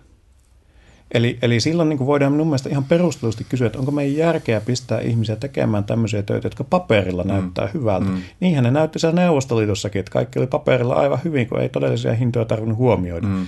Ja mä ei nyt huomioida siinä niin äänekoskella vaikka sitä, että, että, että sinne mä näen koneen kitusiin niin metsää, joka esimerkiksi niin sitoisi hiilidioksidia. Mm. Niin, niin tota, tuota, tuota, tämä, että, että voisikohan tämä ongelma olla osittain siinä, että, että me ei oikein haluta edes nähdä sitä mahdollisuutta, että ehkäpä olisi hyvä, jos ihan kaikki ihmiset ei tekisi koko ajan ihan päämärkänä töitä. Ja tässä myös päästään sen kysymyksen äärelle, että me tehdään se selkeä rajanveto palkkatyön ja jonkun hmm. muun aktiviteetin välillä, mutta kun sä sanot vaikka tuo kolmannes, niin jos miettii nykyyhteiskuntaa ja vaikka mielenterveysongelmia, hmm. niin mä veikkaan, että aika suuri osa mielenterveysongelmista ratkeaisi ihan vaan sillä, että ihmisillä olisi aikaa viettää keskenään enemmän tehden Joo. asioita, jotka kiinnostaa yhdessä – että et osa siitä porukasta, joka ei tee mitään semmoista tuottavaa, niin saattaisi silti tehdä yhteiskunnallisesti hyödyllisiä asioita, vaan viettämällä aikaa muiden Aivan varmasti. Kanssa. Ja tämä on just näitä kysymyksiä, että mitä me mm. lasketaan niin hyödylliseksi työksi. Mm. Tämä on hirveän mielivaltainen kysymys. Se, me ollaan tavallaan tämän niin BKT, bruttokansantuotekäsitteen orjia tavalla tai toisella. Et koska oikeastaan on semmoista asiaa, mitkä näkyy BKT, lasketaan hyödylliseksi. Ja, ja tämä on sitten sitä, että niin historiallisista syistä – niin sinne ei esimerkiksi, niin kuin, esimerkiksi tyypillisesti naisten tekemät työt jää arvioimatta. Sinne esimerkiksi tämmöinen just niin kuin ihmissuhdetyöt, hoivatyöt, tällaiset, niin ne, niitä ei joko arvioida ollenkaan tai ne arvioidaan alakanttiin. Yhdysvalloista on sellainen tutkimus, että jos kotiäidin tekemä työ arvioitaisiin markkinahintaan, niin kotiäidille pitäisi maksaa noin 10 000 dollaria kuukaudessa. Ja, ja tota, että tämä olisi sen niin BKT-arvo, mitä pitäisi käyttää. No eipä käytetä. No miksi ei käytetä? Ihan, no koska ei käytetä. Ei se ole mitään syytä. Ja tässä on itse asiassa hauska huomata se, että BKT-käsitteen kehittäjä, tämä Kutsnets, niin oli alun perin sitä mieltä, että siihen BKT ei pitäisi laskea finanssipalveluja eikä mainostamista, koska ne, vain, ne, ne vain niin jakaa tuotantoa uudelleen. Ne ei siis tuota varsinaisesti sinänsä mitään uutta. Hmm. Ja, ja tota, tämä kaatui silleen Yhdysvaltojen kongressissa, joka sitten niin päätti, että no ei, että kyllä me lasketaan. Osa syy oli siihen, että saatiin, saatiin sille isompi numero ja se oli kivempaa kaikille. Mutta tämäkin on niin hyvä, hyvä kysymys niin miettiä, että jos me laskettaisiin vähän toisin, jos, jos tämä alkuperäinen tavoite olisi täyttynyt, niin itse asiassa mutta saattaisi huomata, että meillä ei ole mitään talouskasvua paljon ollutkaan, koska mm. finanssisektorin kasvu niin on niin isosta mm, niin osalta riippuvainen siinä. Ja täytyy sanoa, että mä en ole ihan täysin sitä mieltä, että finanssisektorilla ei tehtäisi yhtään mitään hyödyllistä. Että mm. kyllä se allokatiivinenkin funktio on hyödyllinen, mm. mutta no, tämä nyt on detaljeja sitten. Mutta tota, äh, Joo, siis tämä, että, että mikä on niin hyödyllistä työtä ja, ja tota, miksei me ei voitaisiin niin käsittää hyödyllisenä työtä sitä, että niin joku on toisen ihmisen kanssa. Mm. Minun mielestä pitäisi käsittää sillä just, ja tämä on taas sitä, siis me ei lasketa tavallaan niin työn ulkoiskustannuksia, mistä yksi on se, mm. että ihmiset on niin sitten poissa niin kuin, just vaikka niin kuin sosiaalisista ympyröistä, eikä mm. niin kuin tuota tai saa tarvitsemaansa sosiaalista kontaktia. Sitten mun on kanssa tosi vaikea, no tietysti mä oon silleen biasoitunut, että mä oon, mulla on työnarkkaritaipumuksia, mutta mun on tosi vaikea nähdä, että mikäli mulla ei olisi taloudellista velvoitetta mihinkään suuntaan, niin ettenkö mä tekisi asioita, mm. joiden pyrkimyksen on edistää yhteisiä asioita Joo. ja hyvää suuntaan. Ja mä veikkaan, että sitä jengiä on oikeasti tosi paljon esimerkiksi, jotka nauttii vain ongelmien ratkaisusta. Joo. Kyllä mä oon samaa mieltä ja semmoinen, että se, että et kun sitten on niin hankala sanoa, että mikä sitten on niin hyödyllistä työtä ja mikä on niin sellaista, että, että tota, missä vaiheessa voi sanoa, että joku on vaikka lorvailija, ei, mm. niin kuin, että se on hyödytön.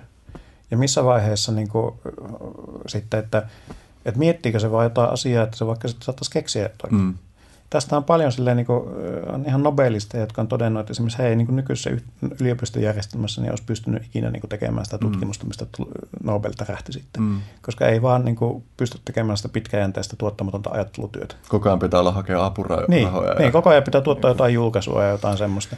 Ja, ja siis se, se on nyt hyvä esimerkki tämä, niin kuin tämä, tämä, tämä tota, mikä tämä oli ideologinen työtön, joka tuotti mm. kirjan. Mm niin hyvänä aika, siis niin tieteet ja taiteet on semmoisia niin syitä, että miksi niin ihmiset on, e, niin kuin, mitä ihmisillä on niin ylipäätään ihmiskunnalla olla olemassa. Että miksi ei vaan voitaisiin kuolla pois kaikki. Että nämä on niin niitä, että me, niin kuin, mitä jos joku niin alienit tulee kysymään, että mitä syytä teillä on elää ylipäätään, niin nämä on mitä me, me niin kuin pystytään vastaamaan. Ni, niin tota, ää, tuota, tuota, se, että, että ihan varmasti siis niin kuin iso osa ihmisistä sitten tällaisessa yhteiskunnassa, missä ei olisi pakko tehdä niin kuin jotain palkkatyötä, niin iso, siellä olisi varmasti iso osa ihmisiä, jotka ei saisi elämänsä aikana juuri mitään aikaa.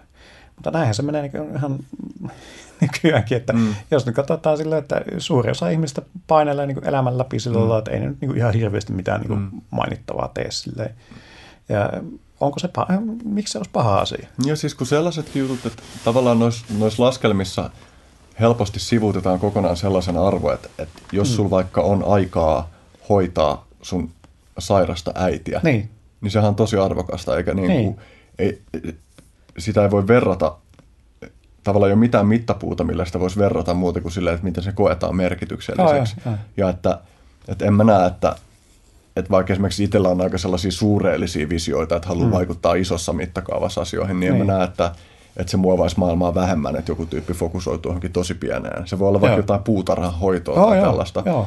Et, et, tavallaan, en mä tiedä, onko se sitä, että, että jotkut ihmiset, jotka on nähnyt tosi paljon vaivaa, niin ei halua, että muut saa liian helpolla juttuja. Mutta musta ainakin tuntuu siltä, että mä oon nähnyt tosi paljon vaivaa ja mä toivon, että siitä seuraisi että mahdollisimman moni muu saisi mahdollisuuden nähdä vaivaa joo. sellaisten asioiden parissa, jotka kiinnostaa. Joo, joo, todellakin. Tämä on just näitä, siis silleen, kun ajattelee vaikka minua itseäni, että mun ukki syntyi tuota, Savupirtissä, siis kahdeksan lapsisen, lapsisen perheeseen, jossa oli niin lapsille yhteensä, niin kuin, oliko niillä kolmet kengät.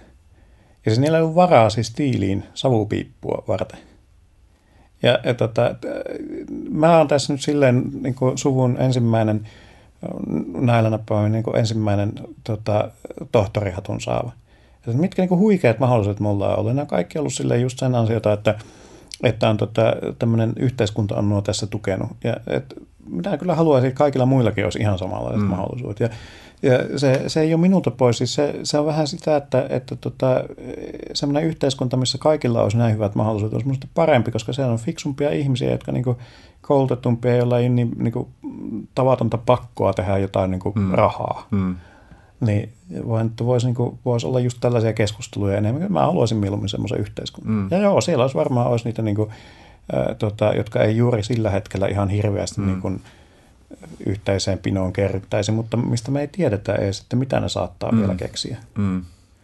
Että, että, että jos joku niin kehittelee jotain mestariteosta on 20 vuotta, niin onko se sitten niin hukkaa heitettyä aikaa vai ei? Mm. Mä jotenkin kanssa vaan luotan tosi paljon ihmisten haluaa panostaa yhteiseen hyvään silloin, niin. kun se on terve. Tai et, ei tavallaan, no ei varmasti sellaista asiaa ole kuin täysin terve yhteiskunta, mutta ei, mitä ei. terveempi meidän yhteiskunta on, niin sitä enemmän ihmisillä on motivaatio. Ja kyllä mä, mä pidän hyvänä asiana sitä, että, että on jotain sosiaalista painetta sen suhteen, että, että, että on tavallaan niin kuin – että sen ei tarvitse olla täysin neutraali asia, että annat mm. sä mitään takas, mutta että se ei Joo. myöskään ole semmoinen piiska keppi juttu. Joo, just näin, just näin. Ja siis se, mä luulen, että se olisi just se sosiaalinen paine ja siis semmoinen, että, että vaikka meillä olisi ihan niin kuin sellainen teoria, että meillä olisi ihan tasainen tulojako, niin sehän ei tarkoita sitä, että meillä että sosiaalisella eläimellä nimeltä ihminen niin olisi täysin tasainen hierarkia siellä. Ei mitenkään. Siis se, sitten me käytäisiin sitä statuskilpailua jotenkin toisin. Hmm. Ja tämä on tietysti on itse asiassa sellainen vastalause, että päästäänkö me tässä statuskilpailusta eroon, vaikka tulot olisi tasaisia, niin kilpailtaisiko me vaan mm. jotenkin muuta. No luultavasti me kilpailtaisiin, mutta ehkä keinoilla, jotka ei aiheutu niin paljon vahinkoa. Ja tota, eh, kyllä tällaisessakin yhteiskunnassa niin mä luulen, että siellä olisi niin kuin, ää, siellä olisi tota, ihmiset, niin kuin, kilpailuhenkiset ihmiset kilpailisi siitä, että mitä ne saa tehdä. Ja, ja se voisi itse asiassa mennä silleen, siis minähän uskon lujasti markkinoihin. Ja minä näen, että, että markkinoiden pitäisi ratkaista esimerkiksi tämmöiset ongelmat, että, että, tota, että jos on vaikka tällaisiin paskaduuneihin vähän tekijöitä, niin sitten pitää korottaa sitä mm. korvausta, mitä siitä maksetaan, mm. niin kauan kun niitä tekijöitä löytyy. Tällaisessa yhteiskunnassa voisi hyvin olla, että johonkin semmoiseen niin huipputehtäviin, semmoiset, jotka niin sisäisesti kiinnostavia, niin eh, niistä ei maksettaisi yhtään mitään, mutta niistä kilpailtaisi silti. Et minä kilpailisin kyllä niin astronautin paikasta, vaikka siinä olisi niin palkka vain 1500. Mm. Ja, ja tota, tuota, tuota, ja, sitten taas toisaalta niin semmoiset kurjat hommat, mit, mitä niin kuin oikein kukaan ei haluaisi tehdä, joku niin vessanpuhdistaja, niin niistä taas sitten maksettaisiin ihan reilusti, että siihen saadaan joku, mm. joka tekee. Ja mikä myös näyttäytyy sitten niin pitkällä juoksulla niin, että, että olisi kovat kannustimet kehittää automaatti tekemään se sama mm. homma, tai jotenkin mm. miettiä, että, että tarviko sitä tehdä ollenkaan. Vielä tuosta niin just liittyen tulojakoon, niin mitä sä mietit sellaisista tyypeistä kuin vaikka kuin Elon Musk, jolla on tosi selkeä suuri visio mm. ja sitten se, sillä on paljon rahaa ja valtaa käyttää mm. sellaisiin pyrkimyksiin? No, tämä on tämä niin valistuneen diktaattorin ongelma, että, että tota, ihan hienoa, niin kauan kuin on semmoinen niin valistunut diktaattori. Mm. Sitten, että me annetaan samat mahdollisuudet myös semmoiselle, joka ei välttämättä ole kovin mm. valistunut, että me saadaan kokhin veljekset. Mm. Eli, eli tota, se, että Joo, tämä on semmoinen, siis tämä on itse asiassa varmaan niitä niin kuin, harvoja vasta-argumentteja, mitä mulla on tullut, kun on kysellyt, että mitä hyötyä niin kuin, eriarvoisuudesta mm. on. Niin joo, että se keskittää niin kuin, sitten resursseja jollekin henkilölle, joka voi mm. sitten käyttää niitä silleen, niin kuin, johonkin isompaan projektiin. Mutta miksei me voida, niin kuin, siis me on historiamme aikana niin py- pystytty toistuvasti tekemään tämmöistä samanlaista resurssien keskittämistä myös esimerkiksi demokraattisen hallinnon toimesta. Hmm. Mä olen itse tutkinut tätä Outokumpun historiaa. Ja Outokumpu on siis loistava esimerkki siitä, miten valtioyhtiö tehdään oikein. Ja se oli ihan hillitön menestys ja semmoinen niin kuin Suomen metalliteollisuuden kivijalkoja, teollistumisen kivijalkoja. Ja tota, tuota, tuota, monella tapaa sen tuotti paljon yhteistä hyvää. Ja ihan minä väitän, että niin kuin ei olisi niin toiminut, jos se olisi yksityistetty, mikä oli ihan niin kuin semmoinen vakava uhka 20-luvulla. Ja tota, Liittyykö se tähän justiin, kun oli se joku, joku tota visionäärinen johtomies siellä, joka iski nyrkin pöytään? Että... Joo, tää, joo, se on siis tää, joo, se on hauska. Tätä, siellä sattui olemaan semmoinen niin kuin, tota, tutkimuksessa puhutaan sitä teknonationalisteista, että, että mitä niin kuin oli Eurooppa täynnänsä siihen aikaan. Eli tämän tekniikan kehittely nähtiin se kansallisena projektina. Ja Outokummun johtoon sattui päätymään silleen vähän vahingossa. Niin semmoinen tota, Eero Mäkinen, joka tota, oli semmoinen niin kuin, hän, hän siis hylkäsi hyvin lupaavan tieteellisen uran – ja ryhtyi Outokummun johtajaksi, koska koki, että tämä on hänen velvollisuutensa. Ja hän sitten kehitti sitä siis sillä lailla, että, että, tota, että, että kyllä niin kuin voi sanoa, että otti niin kuin huomioon sen kansallisen edun kyllä aika vahvasti. Ja just näissä yksityistämisjupinoissa, että kun ne 20-luvulla, 20-luvun lopulla niin vakavasti pohdittiin sitä, ja niin hallitus oikeastaan halusi, että se myydään jollekin ulkomaalaiselle, niin sehän vastusti sitä tosi kovasti ja sieltä on jäänyt sellainen kirja, missä se niin kertoo, että, että tota, arvoisat niin kuin valtioneuvosto finanssi tota, lautakunnan jäsenet, että, että jos päädytte niin kuin myymään tämän Outokummun, niin hän, hän kerää henkilökohtaisesti kaiken dynamiitin kaivokselta ja räjäyttää valtioneuvoston linnan taivaan tuuliin. Ja tota, että niin tällainen, tällainen kaveri sitten. Ja, ja niin kuin, mitenkään niin kuin, en halua näistä niin kuin, sankaritarinaa tehdä, koska sitten ei se niin kuin, hänen tämä niin kuin, yksin valtius nyt ihan niin kuin, pelkkää sitä valistunutta yksin valtiutta ollut, mutta että, että tota, kyllä siinä, niin kuin, siinä oli tavallaan kuitenkin semmoisessa tietynlaisessa demokraattisessa kontrollissa oleva yhtiö, joka, joka niin kuin, siis ihan liiketoiminnallisesti kepitti lähes kaikki kilpailijansa ja tuotti niin kuin yhteiseen kassaan ihan todella paljon yhteistä hyvää. Hmm. Ja, ja tota, kyllä mä siis, en mä näe mitään, niin kuin, ei ole mitään periaatteellista estettä, miksei me voitaisiin samanlaista tehdä nytkin. Se on lähinnä se ideologinen este, että, että nähdään, että valtio ei saa puuttua mihinkään. Tästäkin voisi keskustella vielä varmasti tuntikausia. Nyt alkaa olla kello sen verran paljon, että pitää jo alkaa hahmottelemaan, että miten me saadaan käsiteltyä loput asiat, joita me halutaan tässä käsitellä. Kaksi asiaa, joita mä halusin käsitellä ennen semmoisia pieniä loppukysymyksiä, jotka nyt valitettavasti nämä kaksi asiaa jää vähän tiiviiksi, koska tässä, on, tässä on tulossa ö, vain 15 minuutin päästä studioon seuraavat tyypit.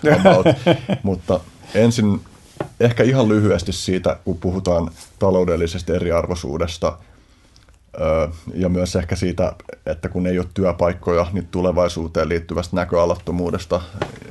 Ja kun mainitsit just aiemmin siitä, että onko, olisiko hypoteettisessa tulevaisuudessa, jossa asioita ei ole hoidettu kunnolla, niin 190 vai 199 perussuomalaista mm.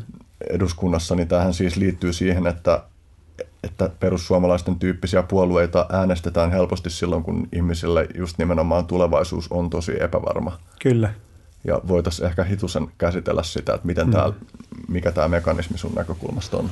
Niin, no siis minä näen sen just semmoisena, siis niin kuin näin, että, mm. Että tota, taas on näitä, että niin kuin syitä on monia, mutta tota, kyllä sillä niin kuin yksi tällaisten oikeistopopulistien nousu on varmasti niin kuin siihen vaikuttava tekijä on ihan selvästi se, että, että on semmoinen tietynlainen epävarmuus tulevasta. Näin on ollut ennenkin sillä, että ei se, ei se ole turhaa puhetta, että Hitler nousi niin laman siiville valtaan. Ja ei se ole ihan sattumaa, että meillä oli tässä niin 30-luvun laman jälkeen pahin talouskriisi 10 vuotta sitten. Ja, ja tota, me oikeastaan ruvetaan vasta nyt niin kuin, ehkä niin kuin keräämään tavallaan tämän niin kuin vuoden 2007 romahduksen satoa. Ja se ei ole kovin kaunista satoa aina. Eli, eli tota, meillä on tavallaan semmoinen talousjärjestelmä, jonka mä niin näen, että se sitä, meidän koko järjestelmä vähän niin kuin hoippuu kohti tästä neuvostoliittomaista romahdusta, pitkälti samoista syistä. Ja, ja tota, kyllä se luo sellaista epävarmuutta, että paperilla menee kaikki vielä hyvin ja talous kasvaa ja silleen, mutta just niin kuin tämä reaalinen kasvu, siis se, että mitä se näkyy ihmisten niin kuin arjessa muuten kuin vähän isompana televisiona, niin ei se ole kyllä, niin kuin, se, se tuntuu olevan nyt semmoinen ainakin sellainen vahva ilmapiiri, että ei se ole tämä niin kuin kovin positiiviseen suuntaan ollut menossa. Ja se voi olla ihan siinä, että, että se voi olla, että vaikka reaalisesti menisikin positiiviseen suuntaan, niin se voi riittää, että ihmisellä on sellainen mielikuva, että mä lähden huonompaan suuntaan. Mm.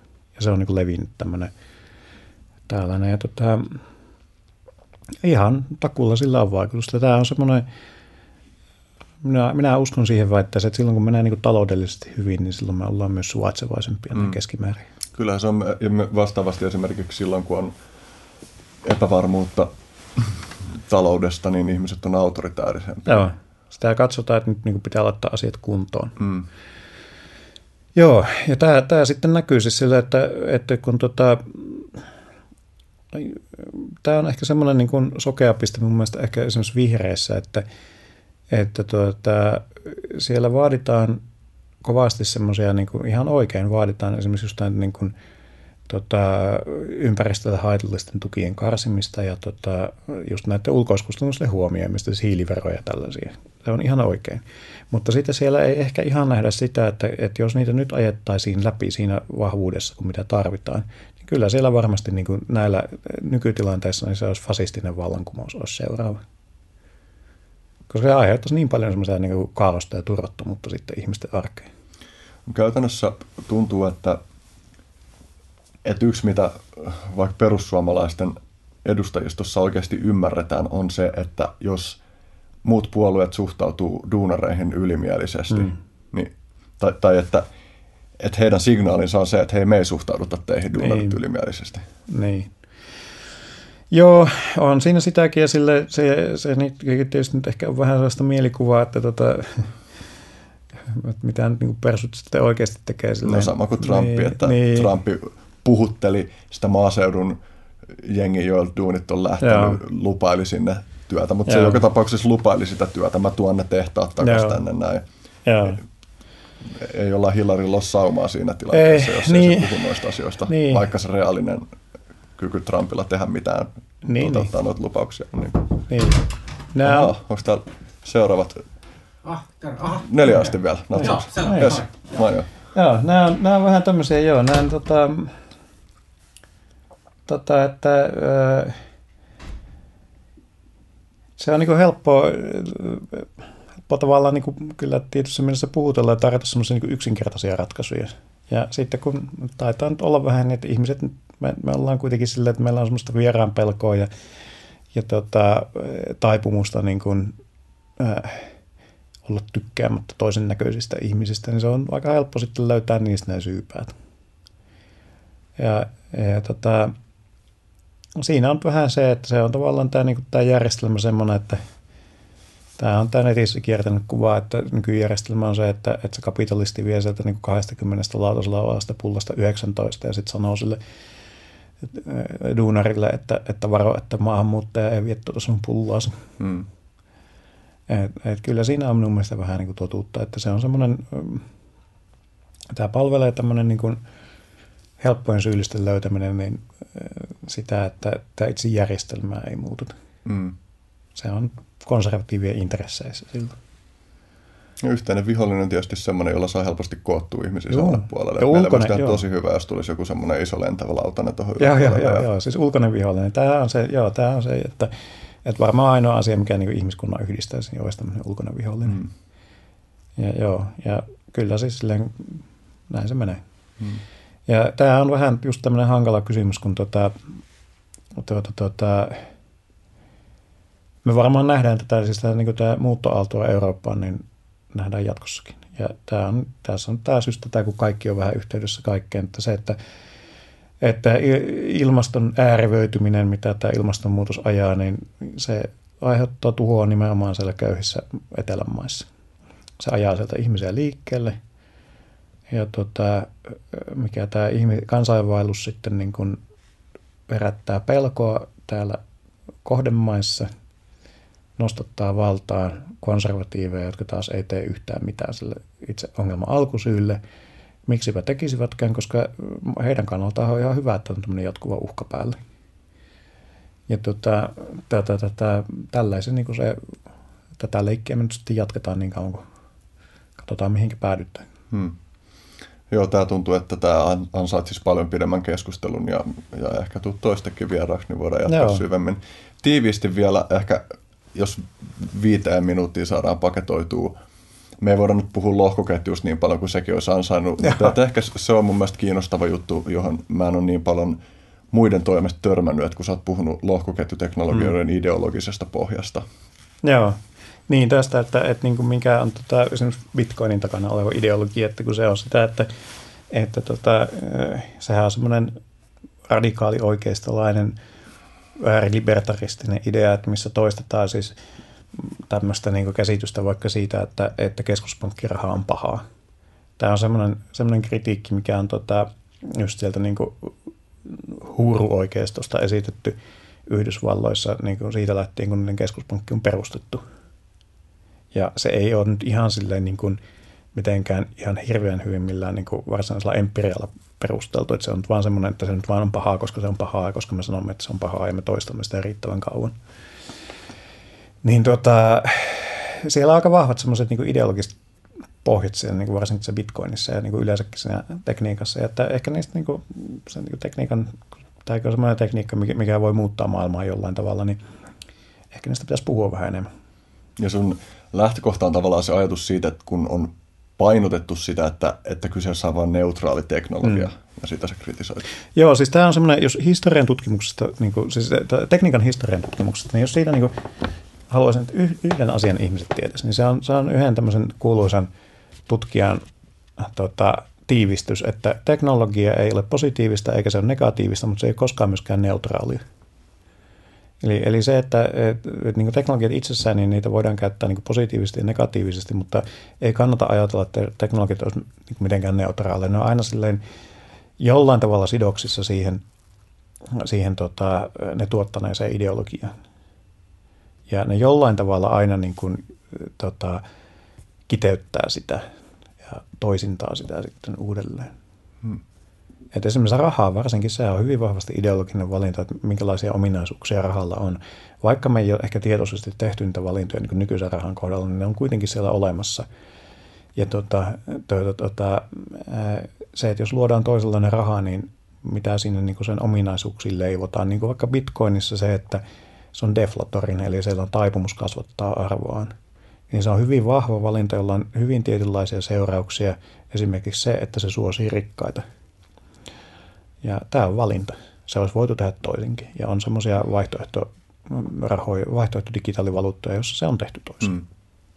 Niin sä oot puhunut siitä, että bitcoin ja ikään kuin mainostetaan jotenkin rahajärjestelmää demokratisoivana, mm. vaikka se on sitten oikeasti oligarkkinen. Joo, ja minusta, minusta on hirveän hauska. Sitä niin oikeastaan minusta kertoo vaan siitä, että mikä on ideologioiden voima, että, että tota, kun sitä on toistettu riittävän kauan, että bitcoin on tämmöinen demokratisoiva ja että keskuspankkiraha on pahaa, niin siitä on tullut semmoinen niin uskon kappale, että näin on. Ja, ja tota, ihmiset on ihan sokeita sille, että ne, ne ei tarvitse mitään muuta kuin katsoa se, että, että mikä on bitcoinin omistus. Siellä on 0,01 prosenttia omistaa 20 prosenttia kaikesta rahasta. Et miettikää, että jos niinku kaikista niinku euroista niin olisi rikkaimman 0,01 prosentin hallussa 20 prosenttia, niin tuota, ei me voitaisiin sitä järjestelmää niin yhtään millään kriteerillä pitää mitenkään demokraattisena. Mm. Ei siis, ei, ei likimainkaan. Ja tota, siinä on taas se, että siinä törmätään siihen, että, että siihen siirretään niin kuin tavallaan valtaa ja hallintaa ää, näiltä keskuspankeilta, mitkä ei varmasti ole täydellisiä, mutta on sen tai jollain lailla valtioiden niin kuin hallinnassa, niin me mm. siirretään tämä valta sitten näissä bitcoineissa niin näiden kehittäjille. Ja nämä on semmoinen porukka, että kukaan ei ole siihen niin tehtävän varsinaisesti valinnut. Ne ei ole vastuullisia kenellekään, niillä ei ole mitään muuta siinä kuin, niin kuin maine ja ehkä niin kuin omat sijoitukset mm. menetettävänä. Ja tota, on hyvin paljon valtaa ja tota, tämä vaan niin kuin pyydetään ottamaan silleen ihan annettuna. Ja sä tutkit nyt tällä hetkellä lohkoketjuteknologioita, ja onko tämä justiin sitä aluetta? Jota Joo, tämä on sitä aluetta, että, että, tota, että minkälaisia va- yhteiskunnallisia vaikutuksia on lohkoketjutekniikalla ja yleensäkin luottamusteknologialla, koska lohkoketju on vain yksi esimerkki siitä, että on esimerkiksi kuin IOTA, joka tota, perustuu tämmöisiin ää, suunnattuihin asyklisiin graafeihin, kohan se on suomeksi. Ja, tota, mikä ei ole lohkoketjutekniikka, mutta toteuttaa hyvin samoja hmm. tota, funktioita. Ja, ja me tutkitaan tätä, se olemme pieni tutkimusryhmä, jossa nyt mietitään tätä, että minkälaisia vaikutuksia tällä voisi olla. Ja, ja tota, ei meillä vielä ihan hirveän hyvää mitään sanottavaa tästä muuta kuin se, että juridiset ongelmat on vahvasti aliarvioituja. Ja mä on tästä just tänään niin juttelin tällainen pitkät keskustelut, että, että miten niin kuin näitä lohkoketjujärjestelmiä kehittävien, niin ne ei nyt vaan kertakaikkisesti nyt ymmärrä sitä, että, että tota, esimerkiksi Euroopassa ne just nämä yksityisyyden suojalainsäädännöt, niin, niin, niin ää, ne saattaa tehdä hyvin monista ideoista käytännössä mahdottomia toteuttaa laillisesti. Ja mm. voi olla niin, että Bitcoin on itse asiassa tämän uuden yksityisyysasetuksen nojalla lainvastainen, koska se, siinä on, se säilyttää niin paljon näitä, niin kuin, ää, sehän ei ole anonyymi, vaan pseudonyymi. Ja siinä on niin paljon sellaista dataa, mikä voidaan tulkita yksityiseksi tiedoksi ja mikä on muiden tota, vapaasti saatavilla. Että, et, jos tuomioistuin haluaisi ensi vuoden alusta lähtien tulkita bitcoinin niin, että, että se loukkaa yksityisyyttä ja sen käyttö pitää, sen lohkoketjua ei saa säilyttää missään Euroopassa, niin sillä olisi lailliset perusteet tehdä se. Mielenkiintoista. Mm, se on ihan kiinnostavaa. Että, ja näitä, nämä on semmoisia, mä oon tätä vähän selvitellyt, että ongelma on se, että bitcoinia aika, ja näitä lohkoketjujärjestelmien kehityksessä on hyvin vähän juristeja mukana. Mm. Joo, tästä pitää jatkaa sitten ensi kerralla, kun tulet uudelleen vieraaksi lohkoketjujen suhteen. Sanon vielä tiivistelmänä, että mulla on semmoinen vaikutelma, jotta niin kuulijoille ei jäisi väärää kuvaa, niin mulla on sellainen vaikutelma, että susta kuitenkin lohkoketjuteknologiassa on niin kuin hyvää potentiaalia ja että tämä ei on. ole niin kuin mitään lohkoketjuteknologioiden demonisointia. Vaan. On, on. Joo, ja siis Bitcoinissakin on paljon hyviä puolia, se on mielestäni hyvä, että tämmöisiä on kehitetty, mutta että, että niin kuin aina niin kuin sillä on, että Mä vaan toivoisin sitä, että, että tavallaan tekniikoihin ja teknologistien lupauksiin ei suhtauduttaisi mm. kritiikittömästi, mm. koska ne, ei se ole yleensä ikinä niin ihan hyvä kuin mitä nämä mainosmiehet haluaa sen olevan. Joo. Muutama tiivis kysymys loppuun. Mulla on tällaisia vakiokysymyksiä, joita mä esitän aina vieraille. Öö, minkälaiset jutut on muovannut sua kaikista eniten siksi henkilöksi, joka sä oot nyt? Mm, no, tota, varmaan tämmöiset niin kuin, omat kokemukset silleen opiskeluajoilta ja tota, tota, tota, sen maailman näkeminen, että miten, miten niin kuin erilaiset ihmiset toimii maailmassa ja historian lukeminen. Minkälaista asiat pelottaa sinua? No, tota, mä luulen, että oikeastaan nämä niin ympäristökriisi ja sen seuraukset on niin kuin ainoita, mitkä niin kuin rokotusneulojen ohella niin kuin oikeasti hirvittää. Minkälaiset asiat inspiroi sinua? Tänne luonto ja tuota, tuota, tuota, kaikenlaiset kauniit asiat ja hyvät keskustelut. Missä sä optimaalisesti, minkälaisessa suunnassa sä voisit olla viiden vuoden päästä? tota, jaa, kenen mielestä optimaalisesti? Tota, kai mä toivoisin, että, että tota, kyllä mä teen näitä niin tutkimushommia niin kauan kuin joku mulle näistä maksaa. Ja tota, katsotaan, mitä sitten päädyn tutkimaan, että tähän mennessä on ollut ihan sattumalta melkein tullut nämä tutkimuskohteet, että aina tullut jotain kiinnostavaa vastaan, että ehkä silloinkin jotain taas kiinnostavaa. Hmm. Viimeinen kysymys. Esittäisitkö uskottavan toiveen siitä, että mihin, mihin ihmislajin tulevaisuus sun elinaikana voisi kulkea? Ei täysin uskottava välttämättä, mutta sille riittävän uskottava. No, kyllä mä näkisin, että meillä on semmoinen niin yksi suunta ja se on, se on äh, kohti tähtiä. Bill Hicksia lainaten voisimme tutkia sisä- ja ulkoavaruutta ikuisesti yhdessä rauhassa ja rakkaudessa. Kyllä, tämä, minusta tämä kuulostaa hyvältä ajatukselta. Ah. Yes, kiitos. Ah, kiitos.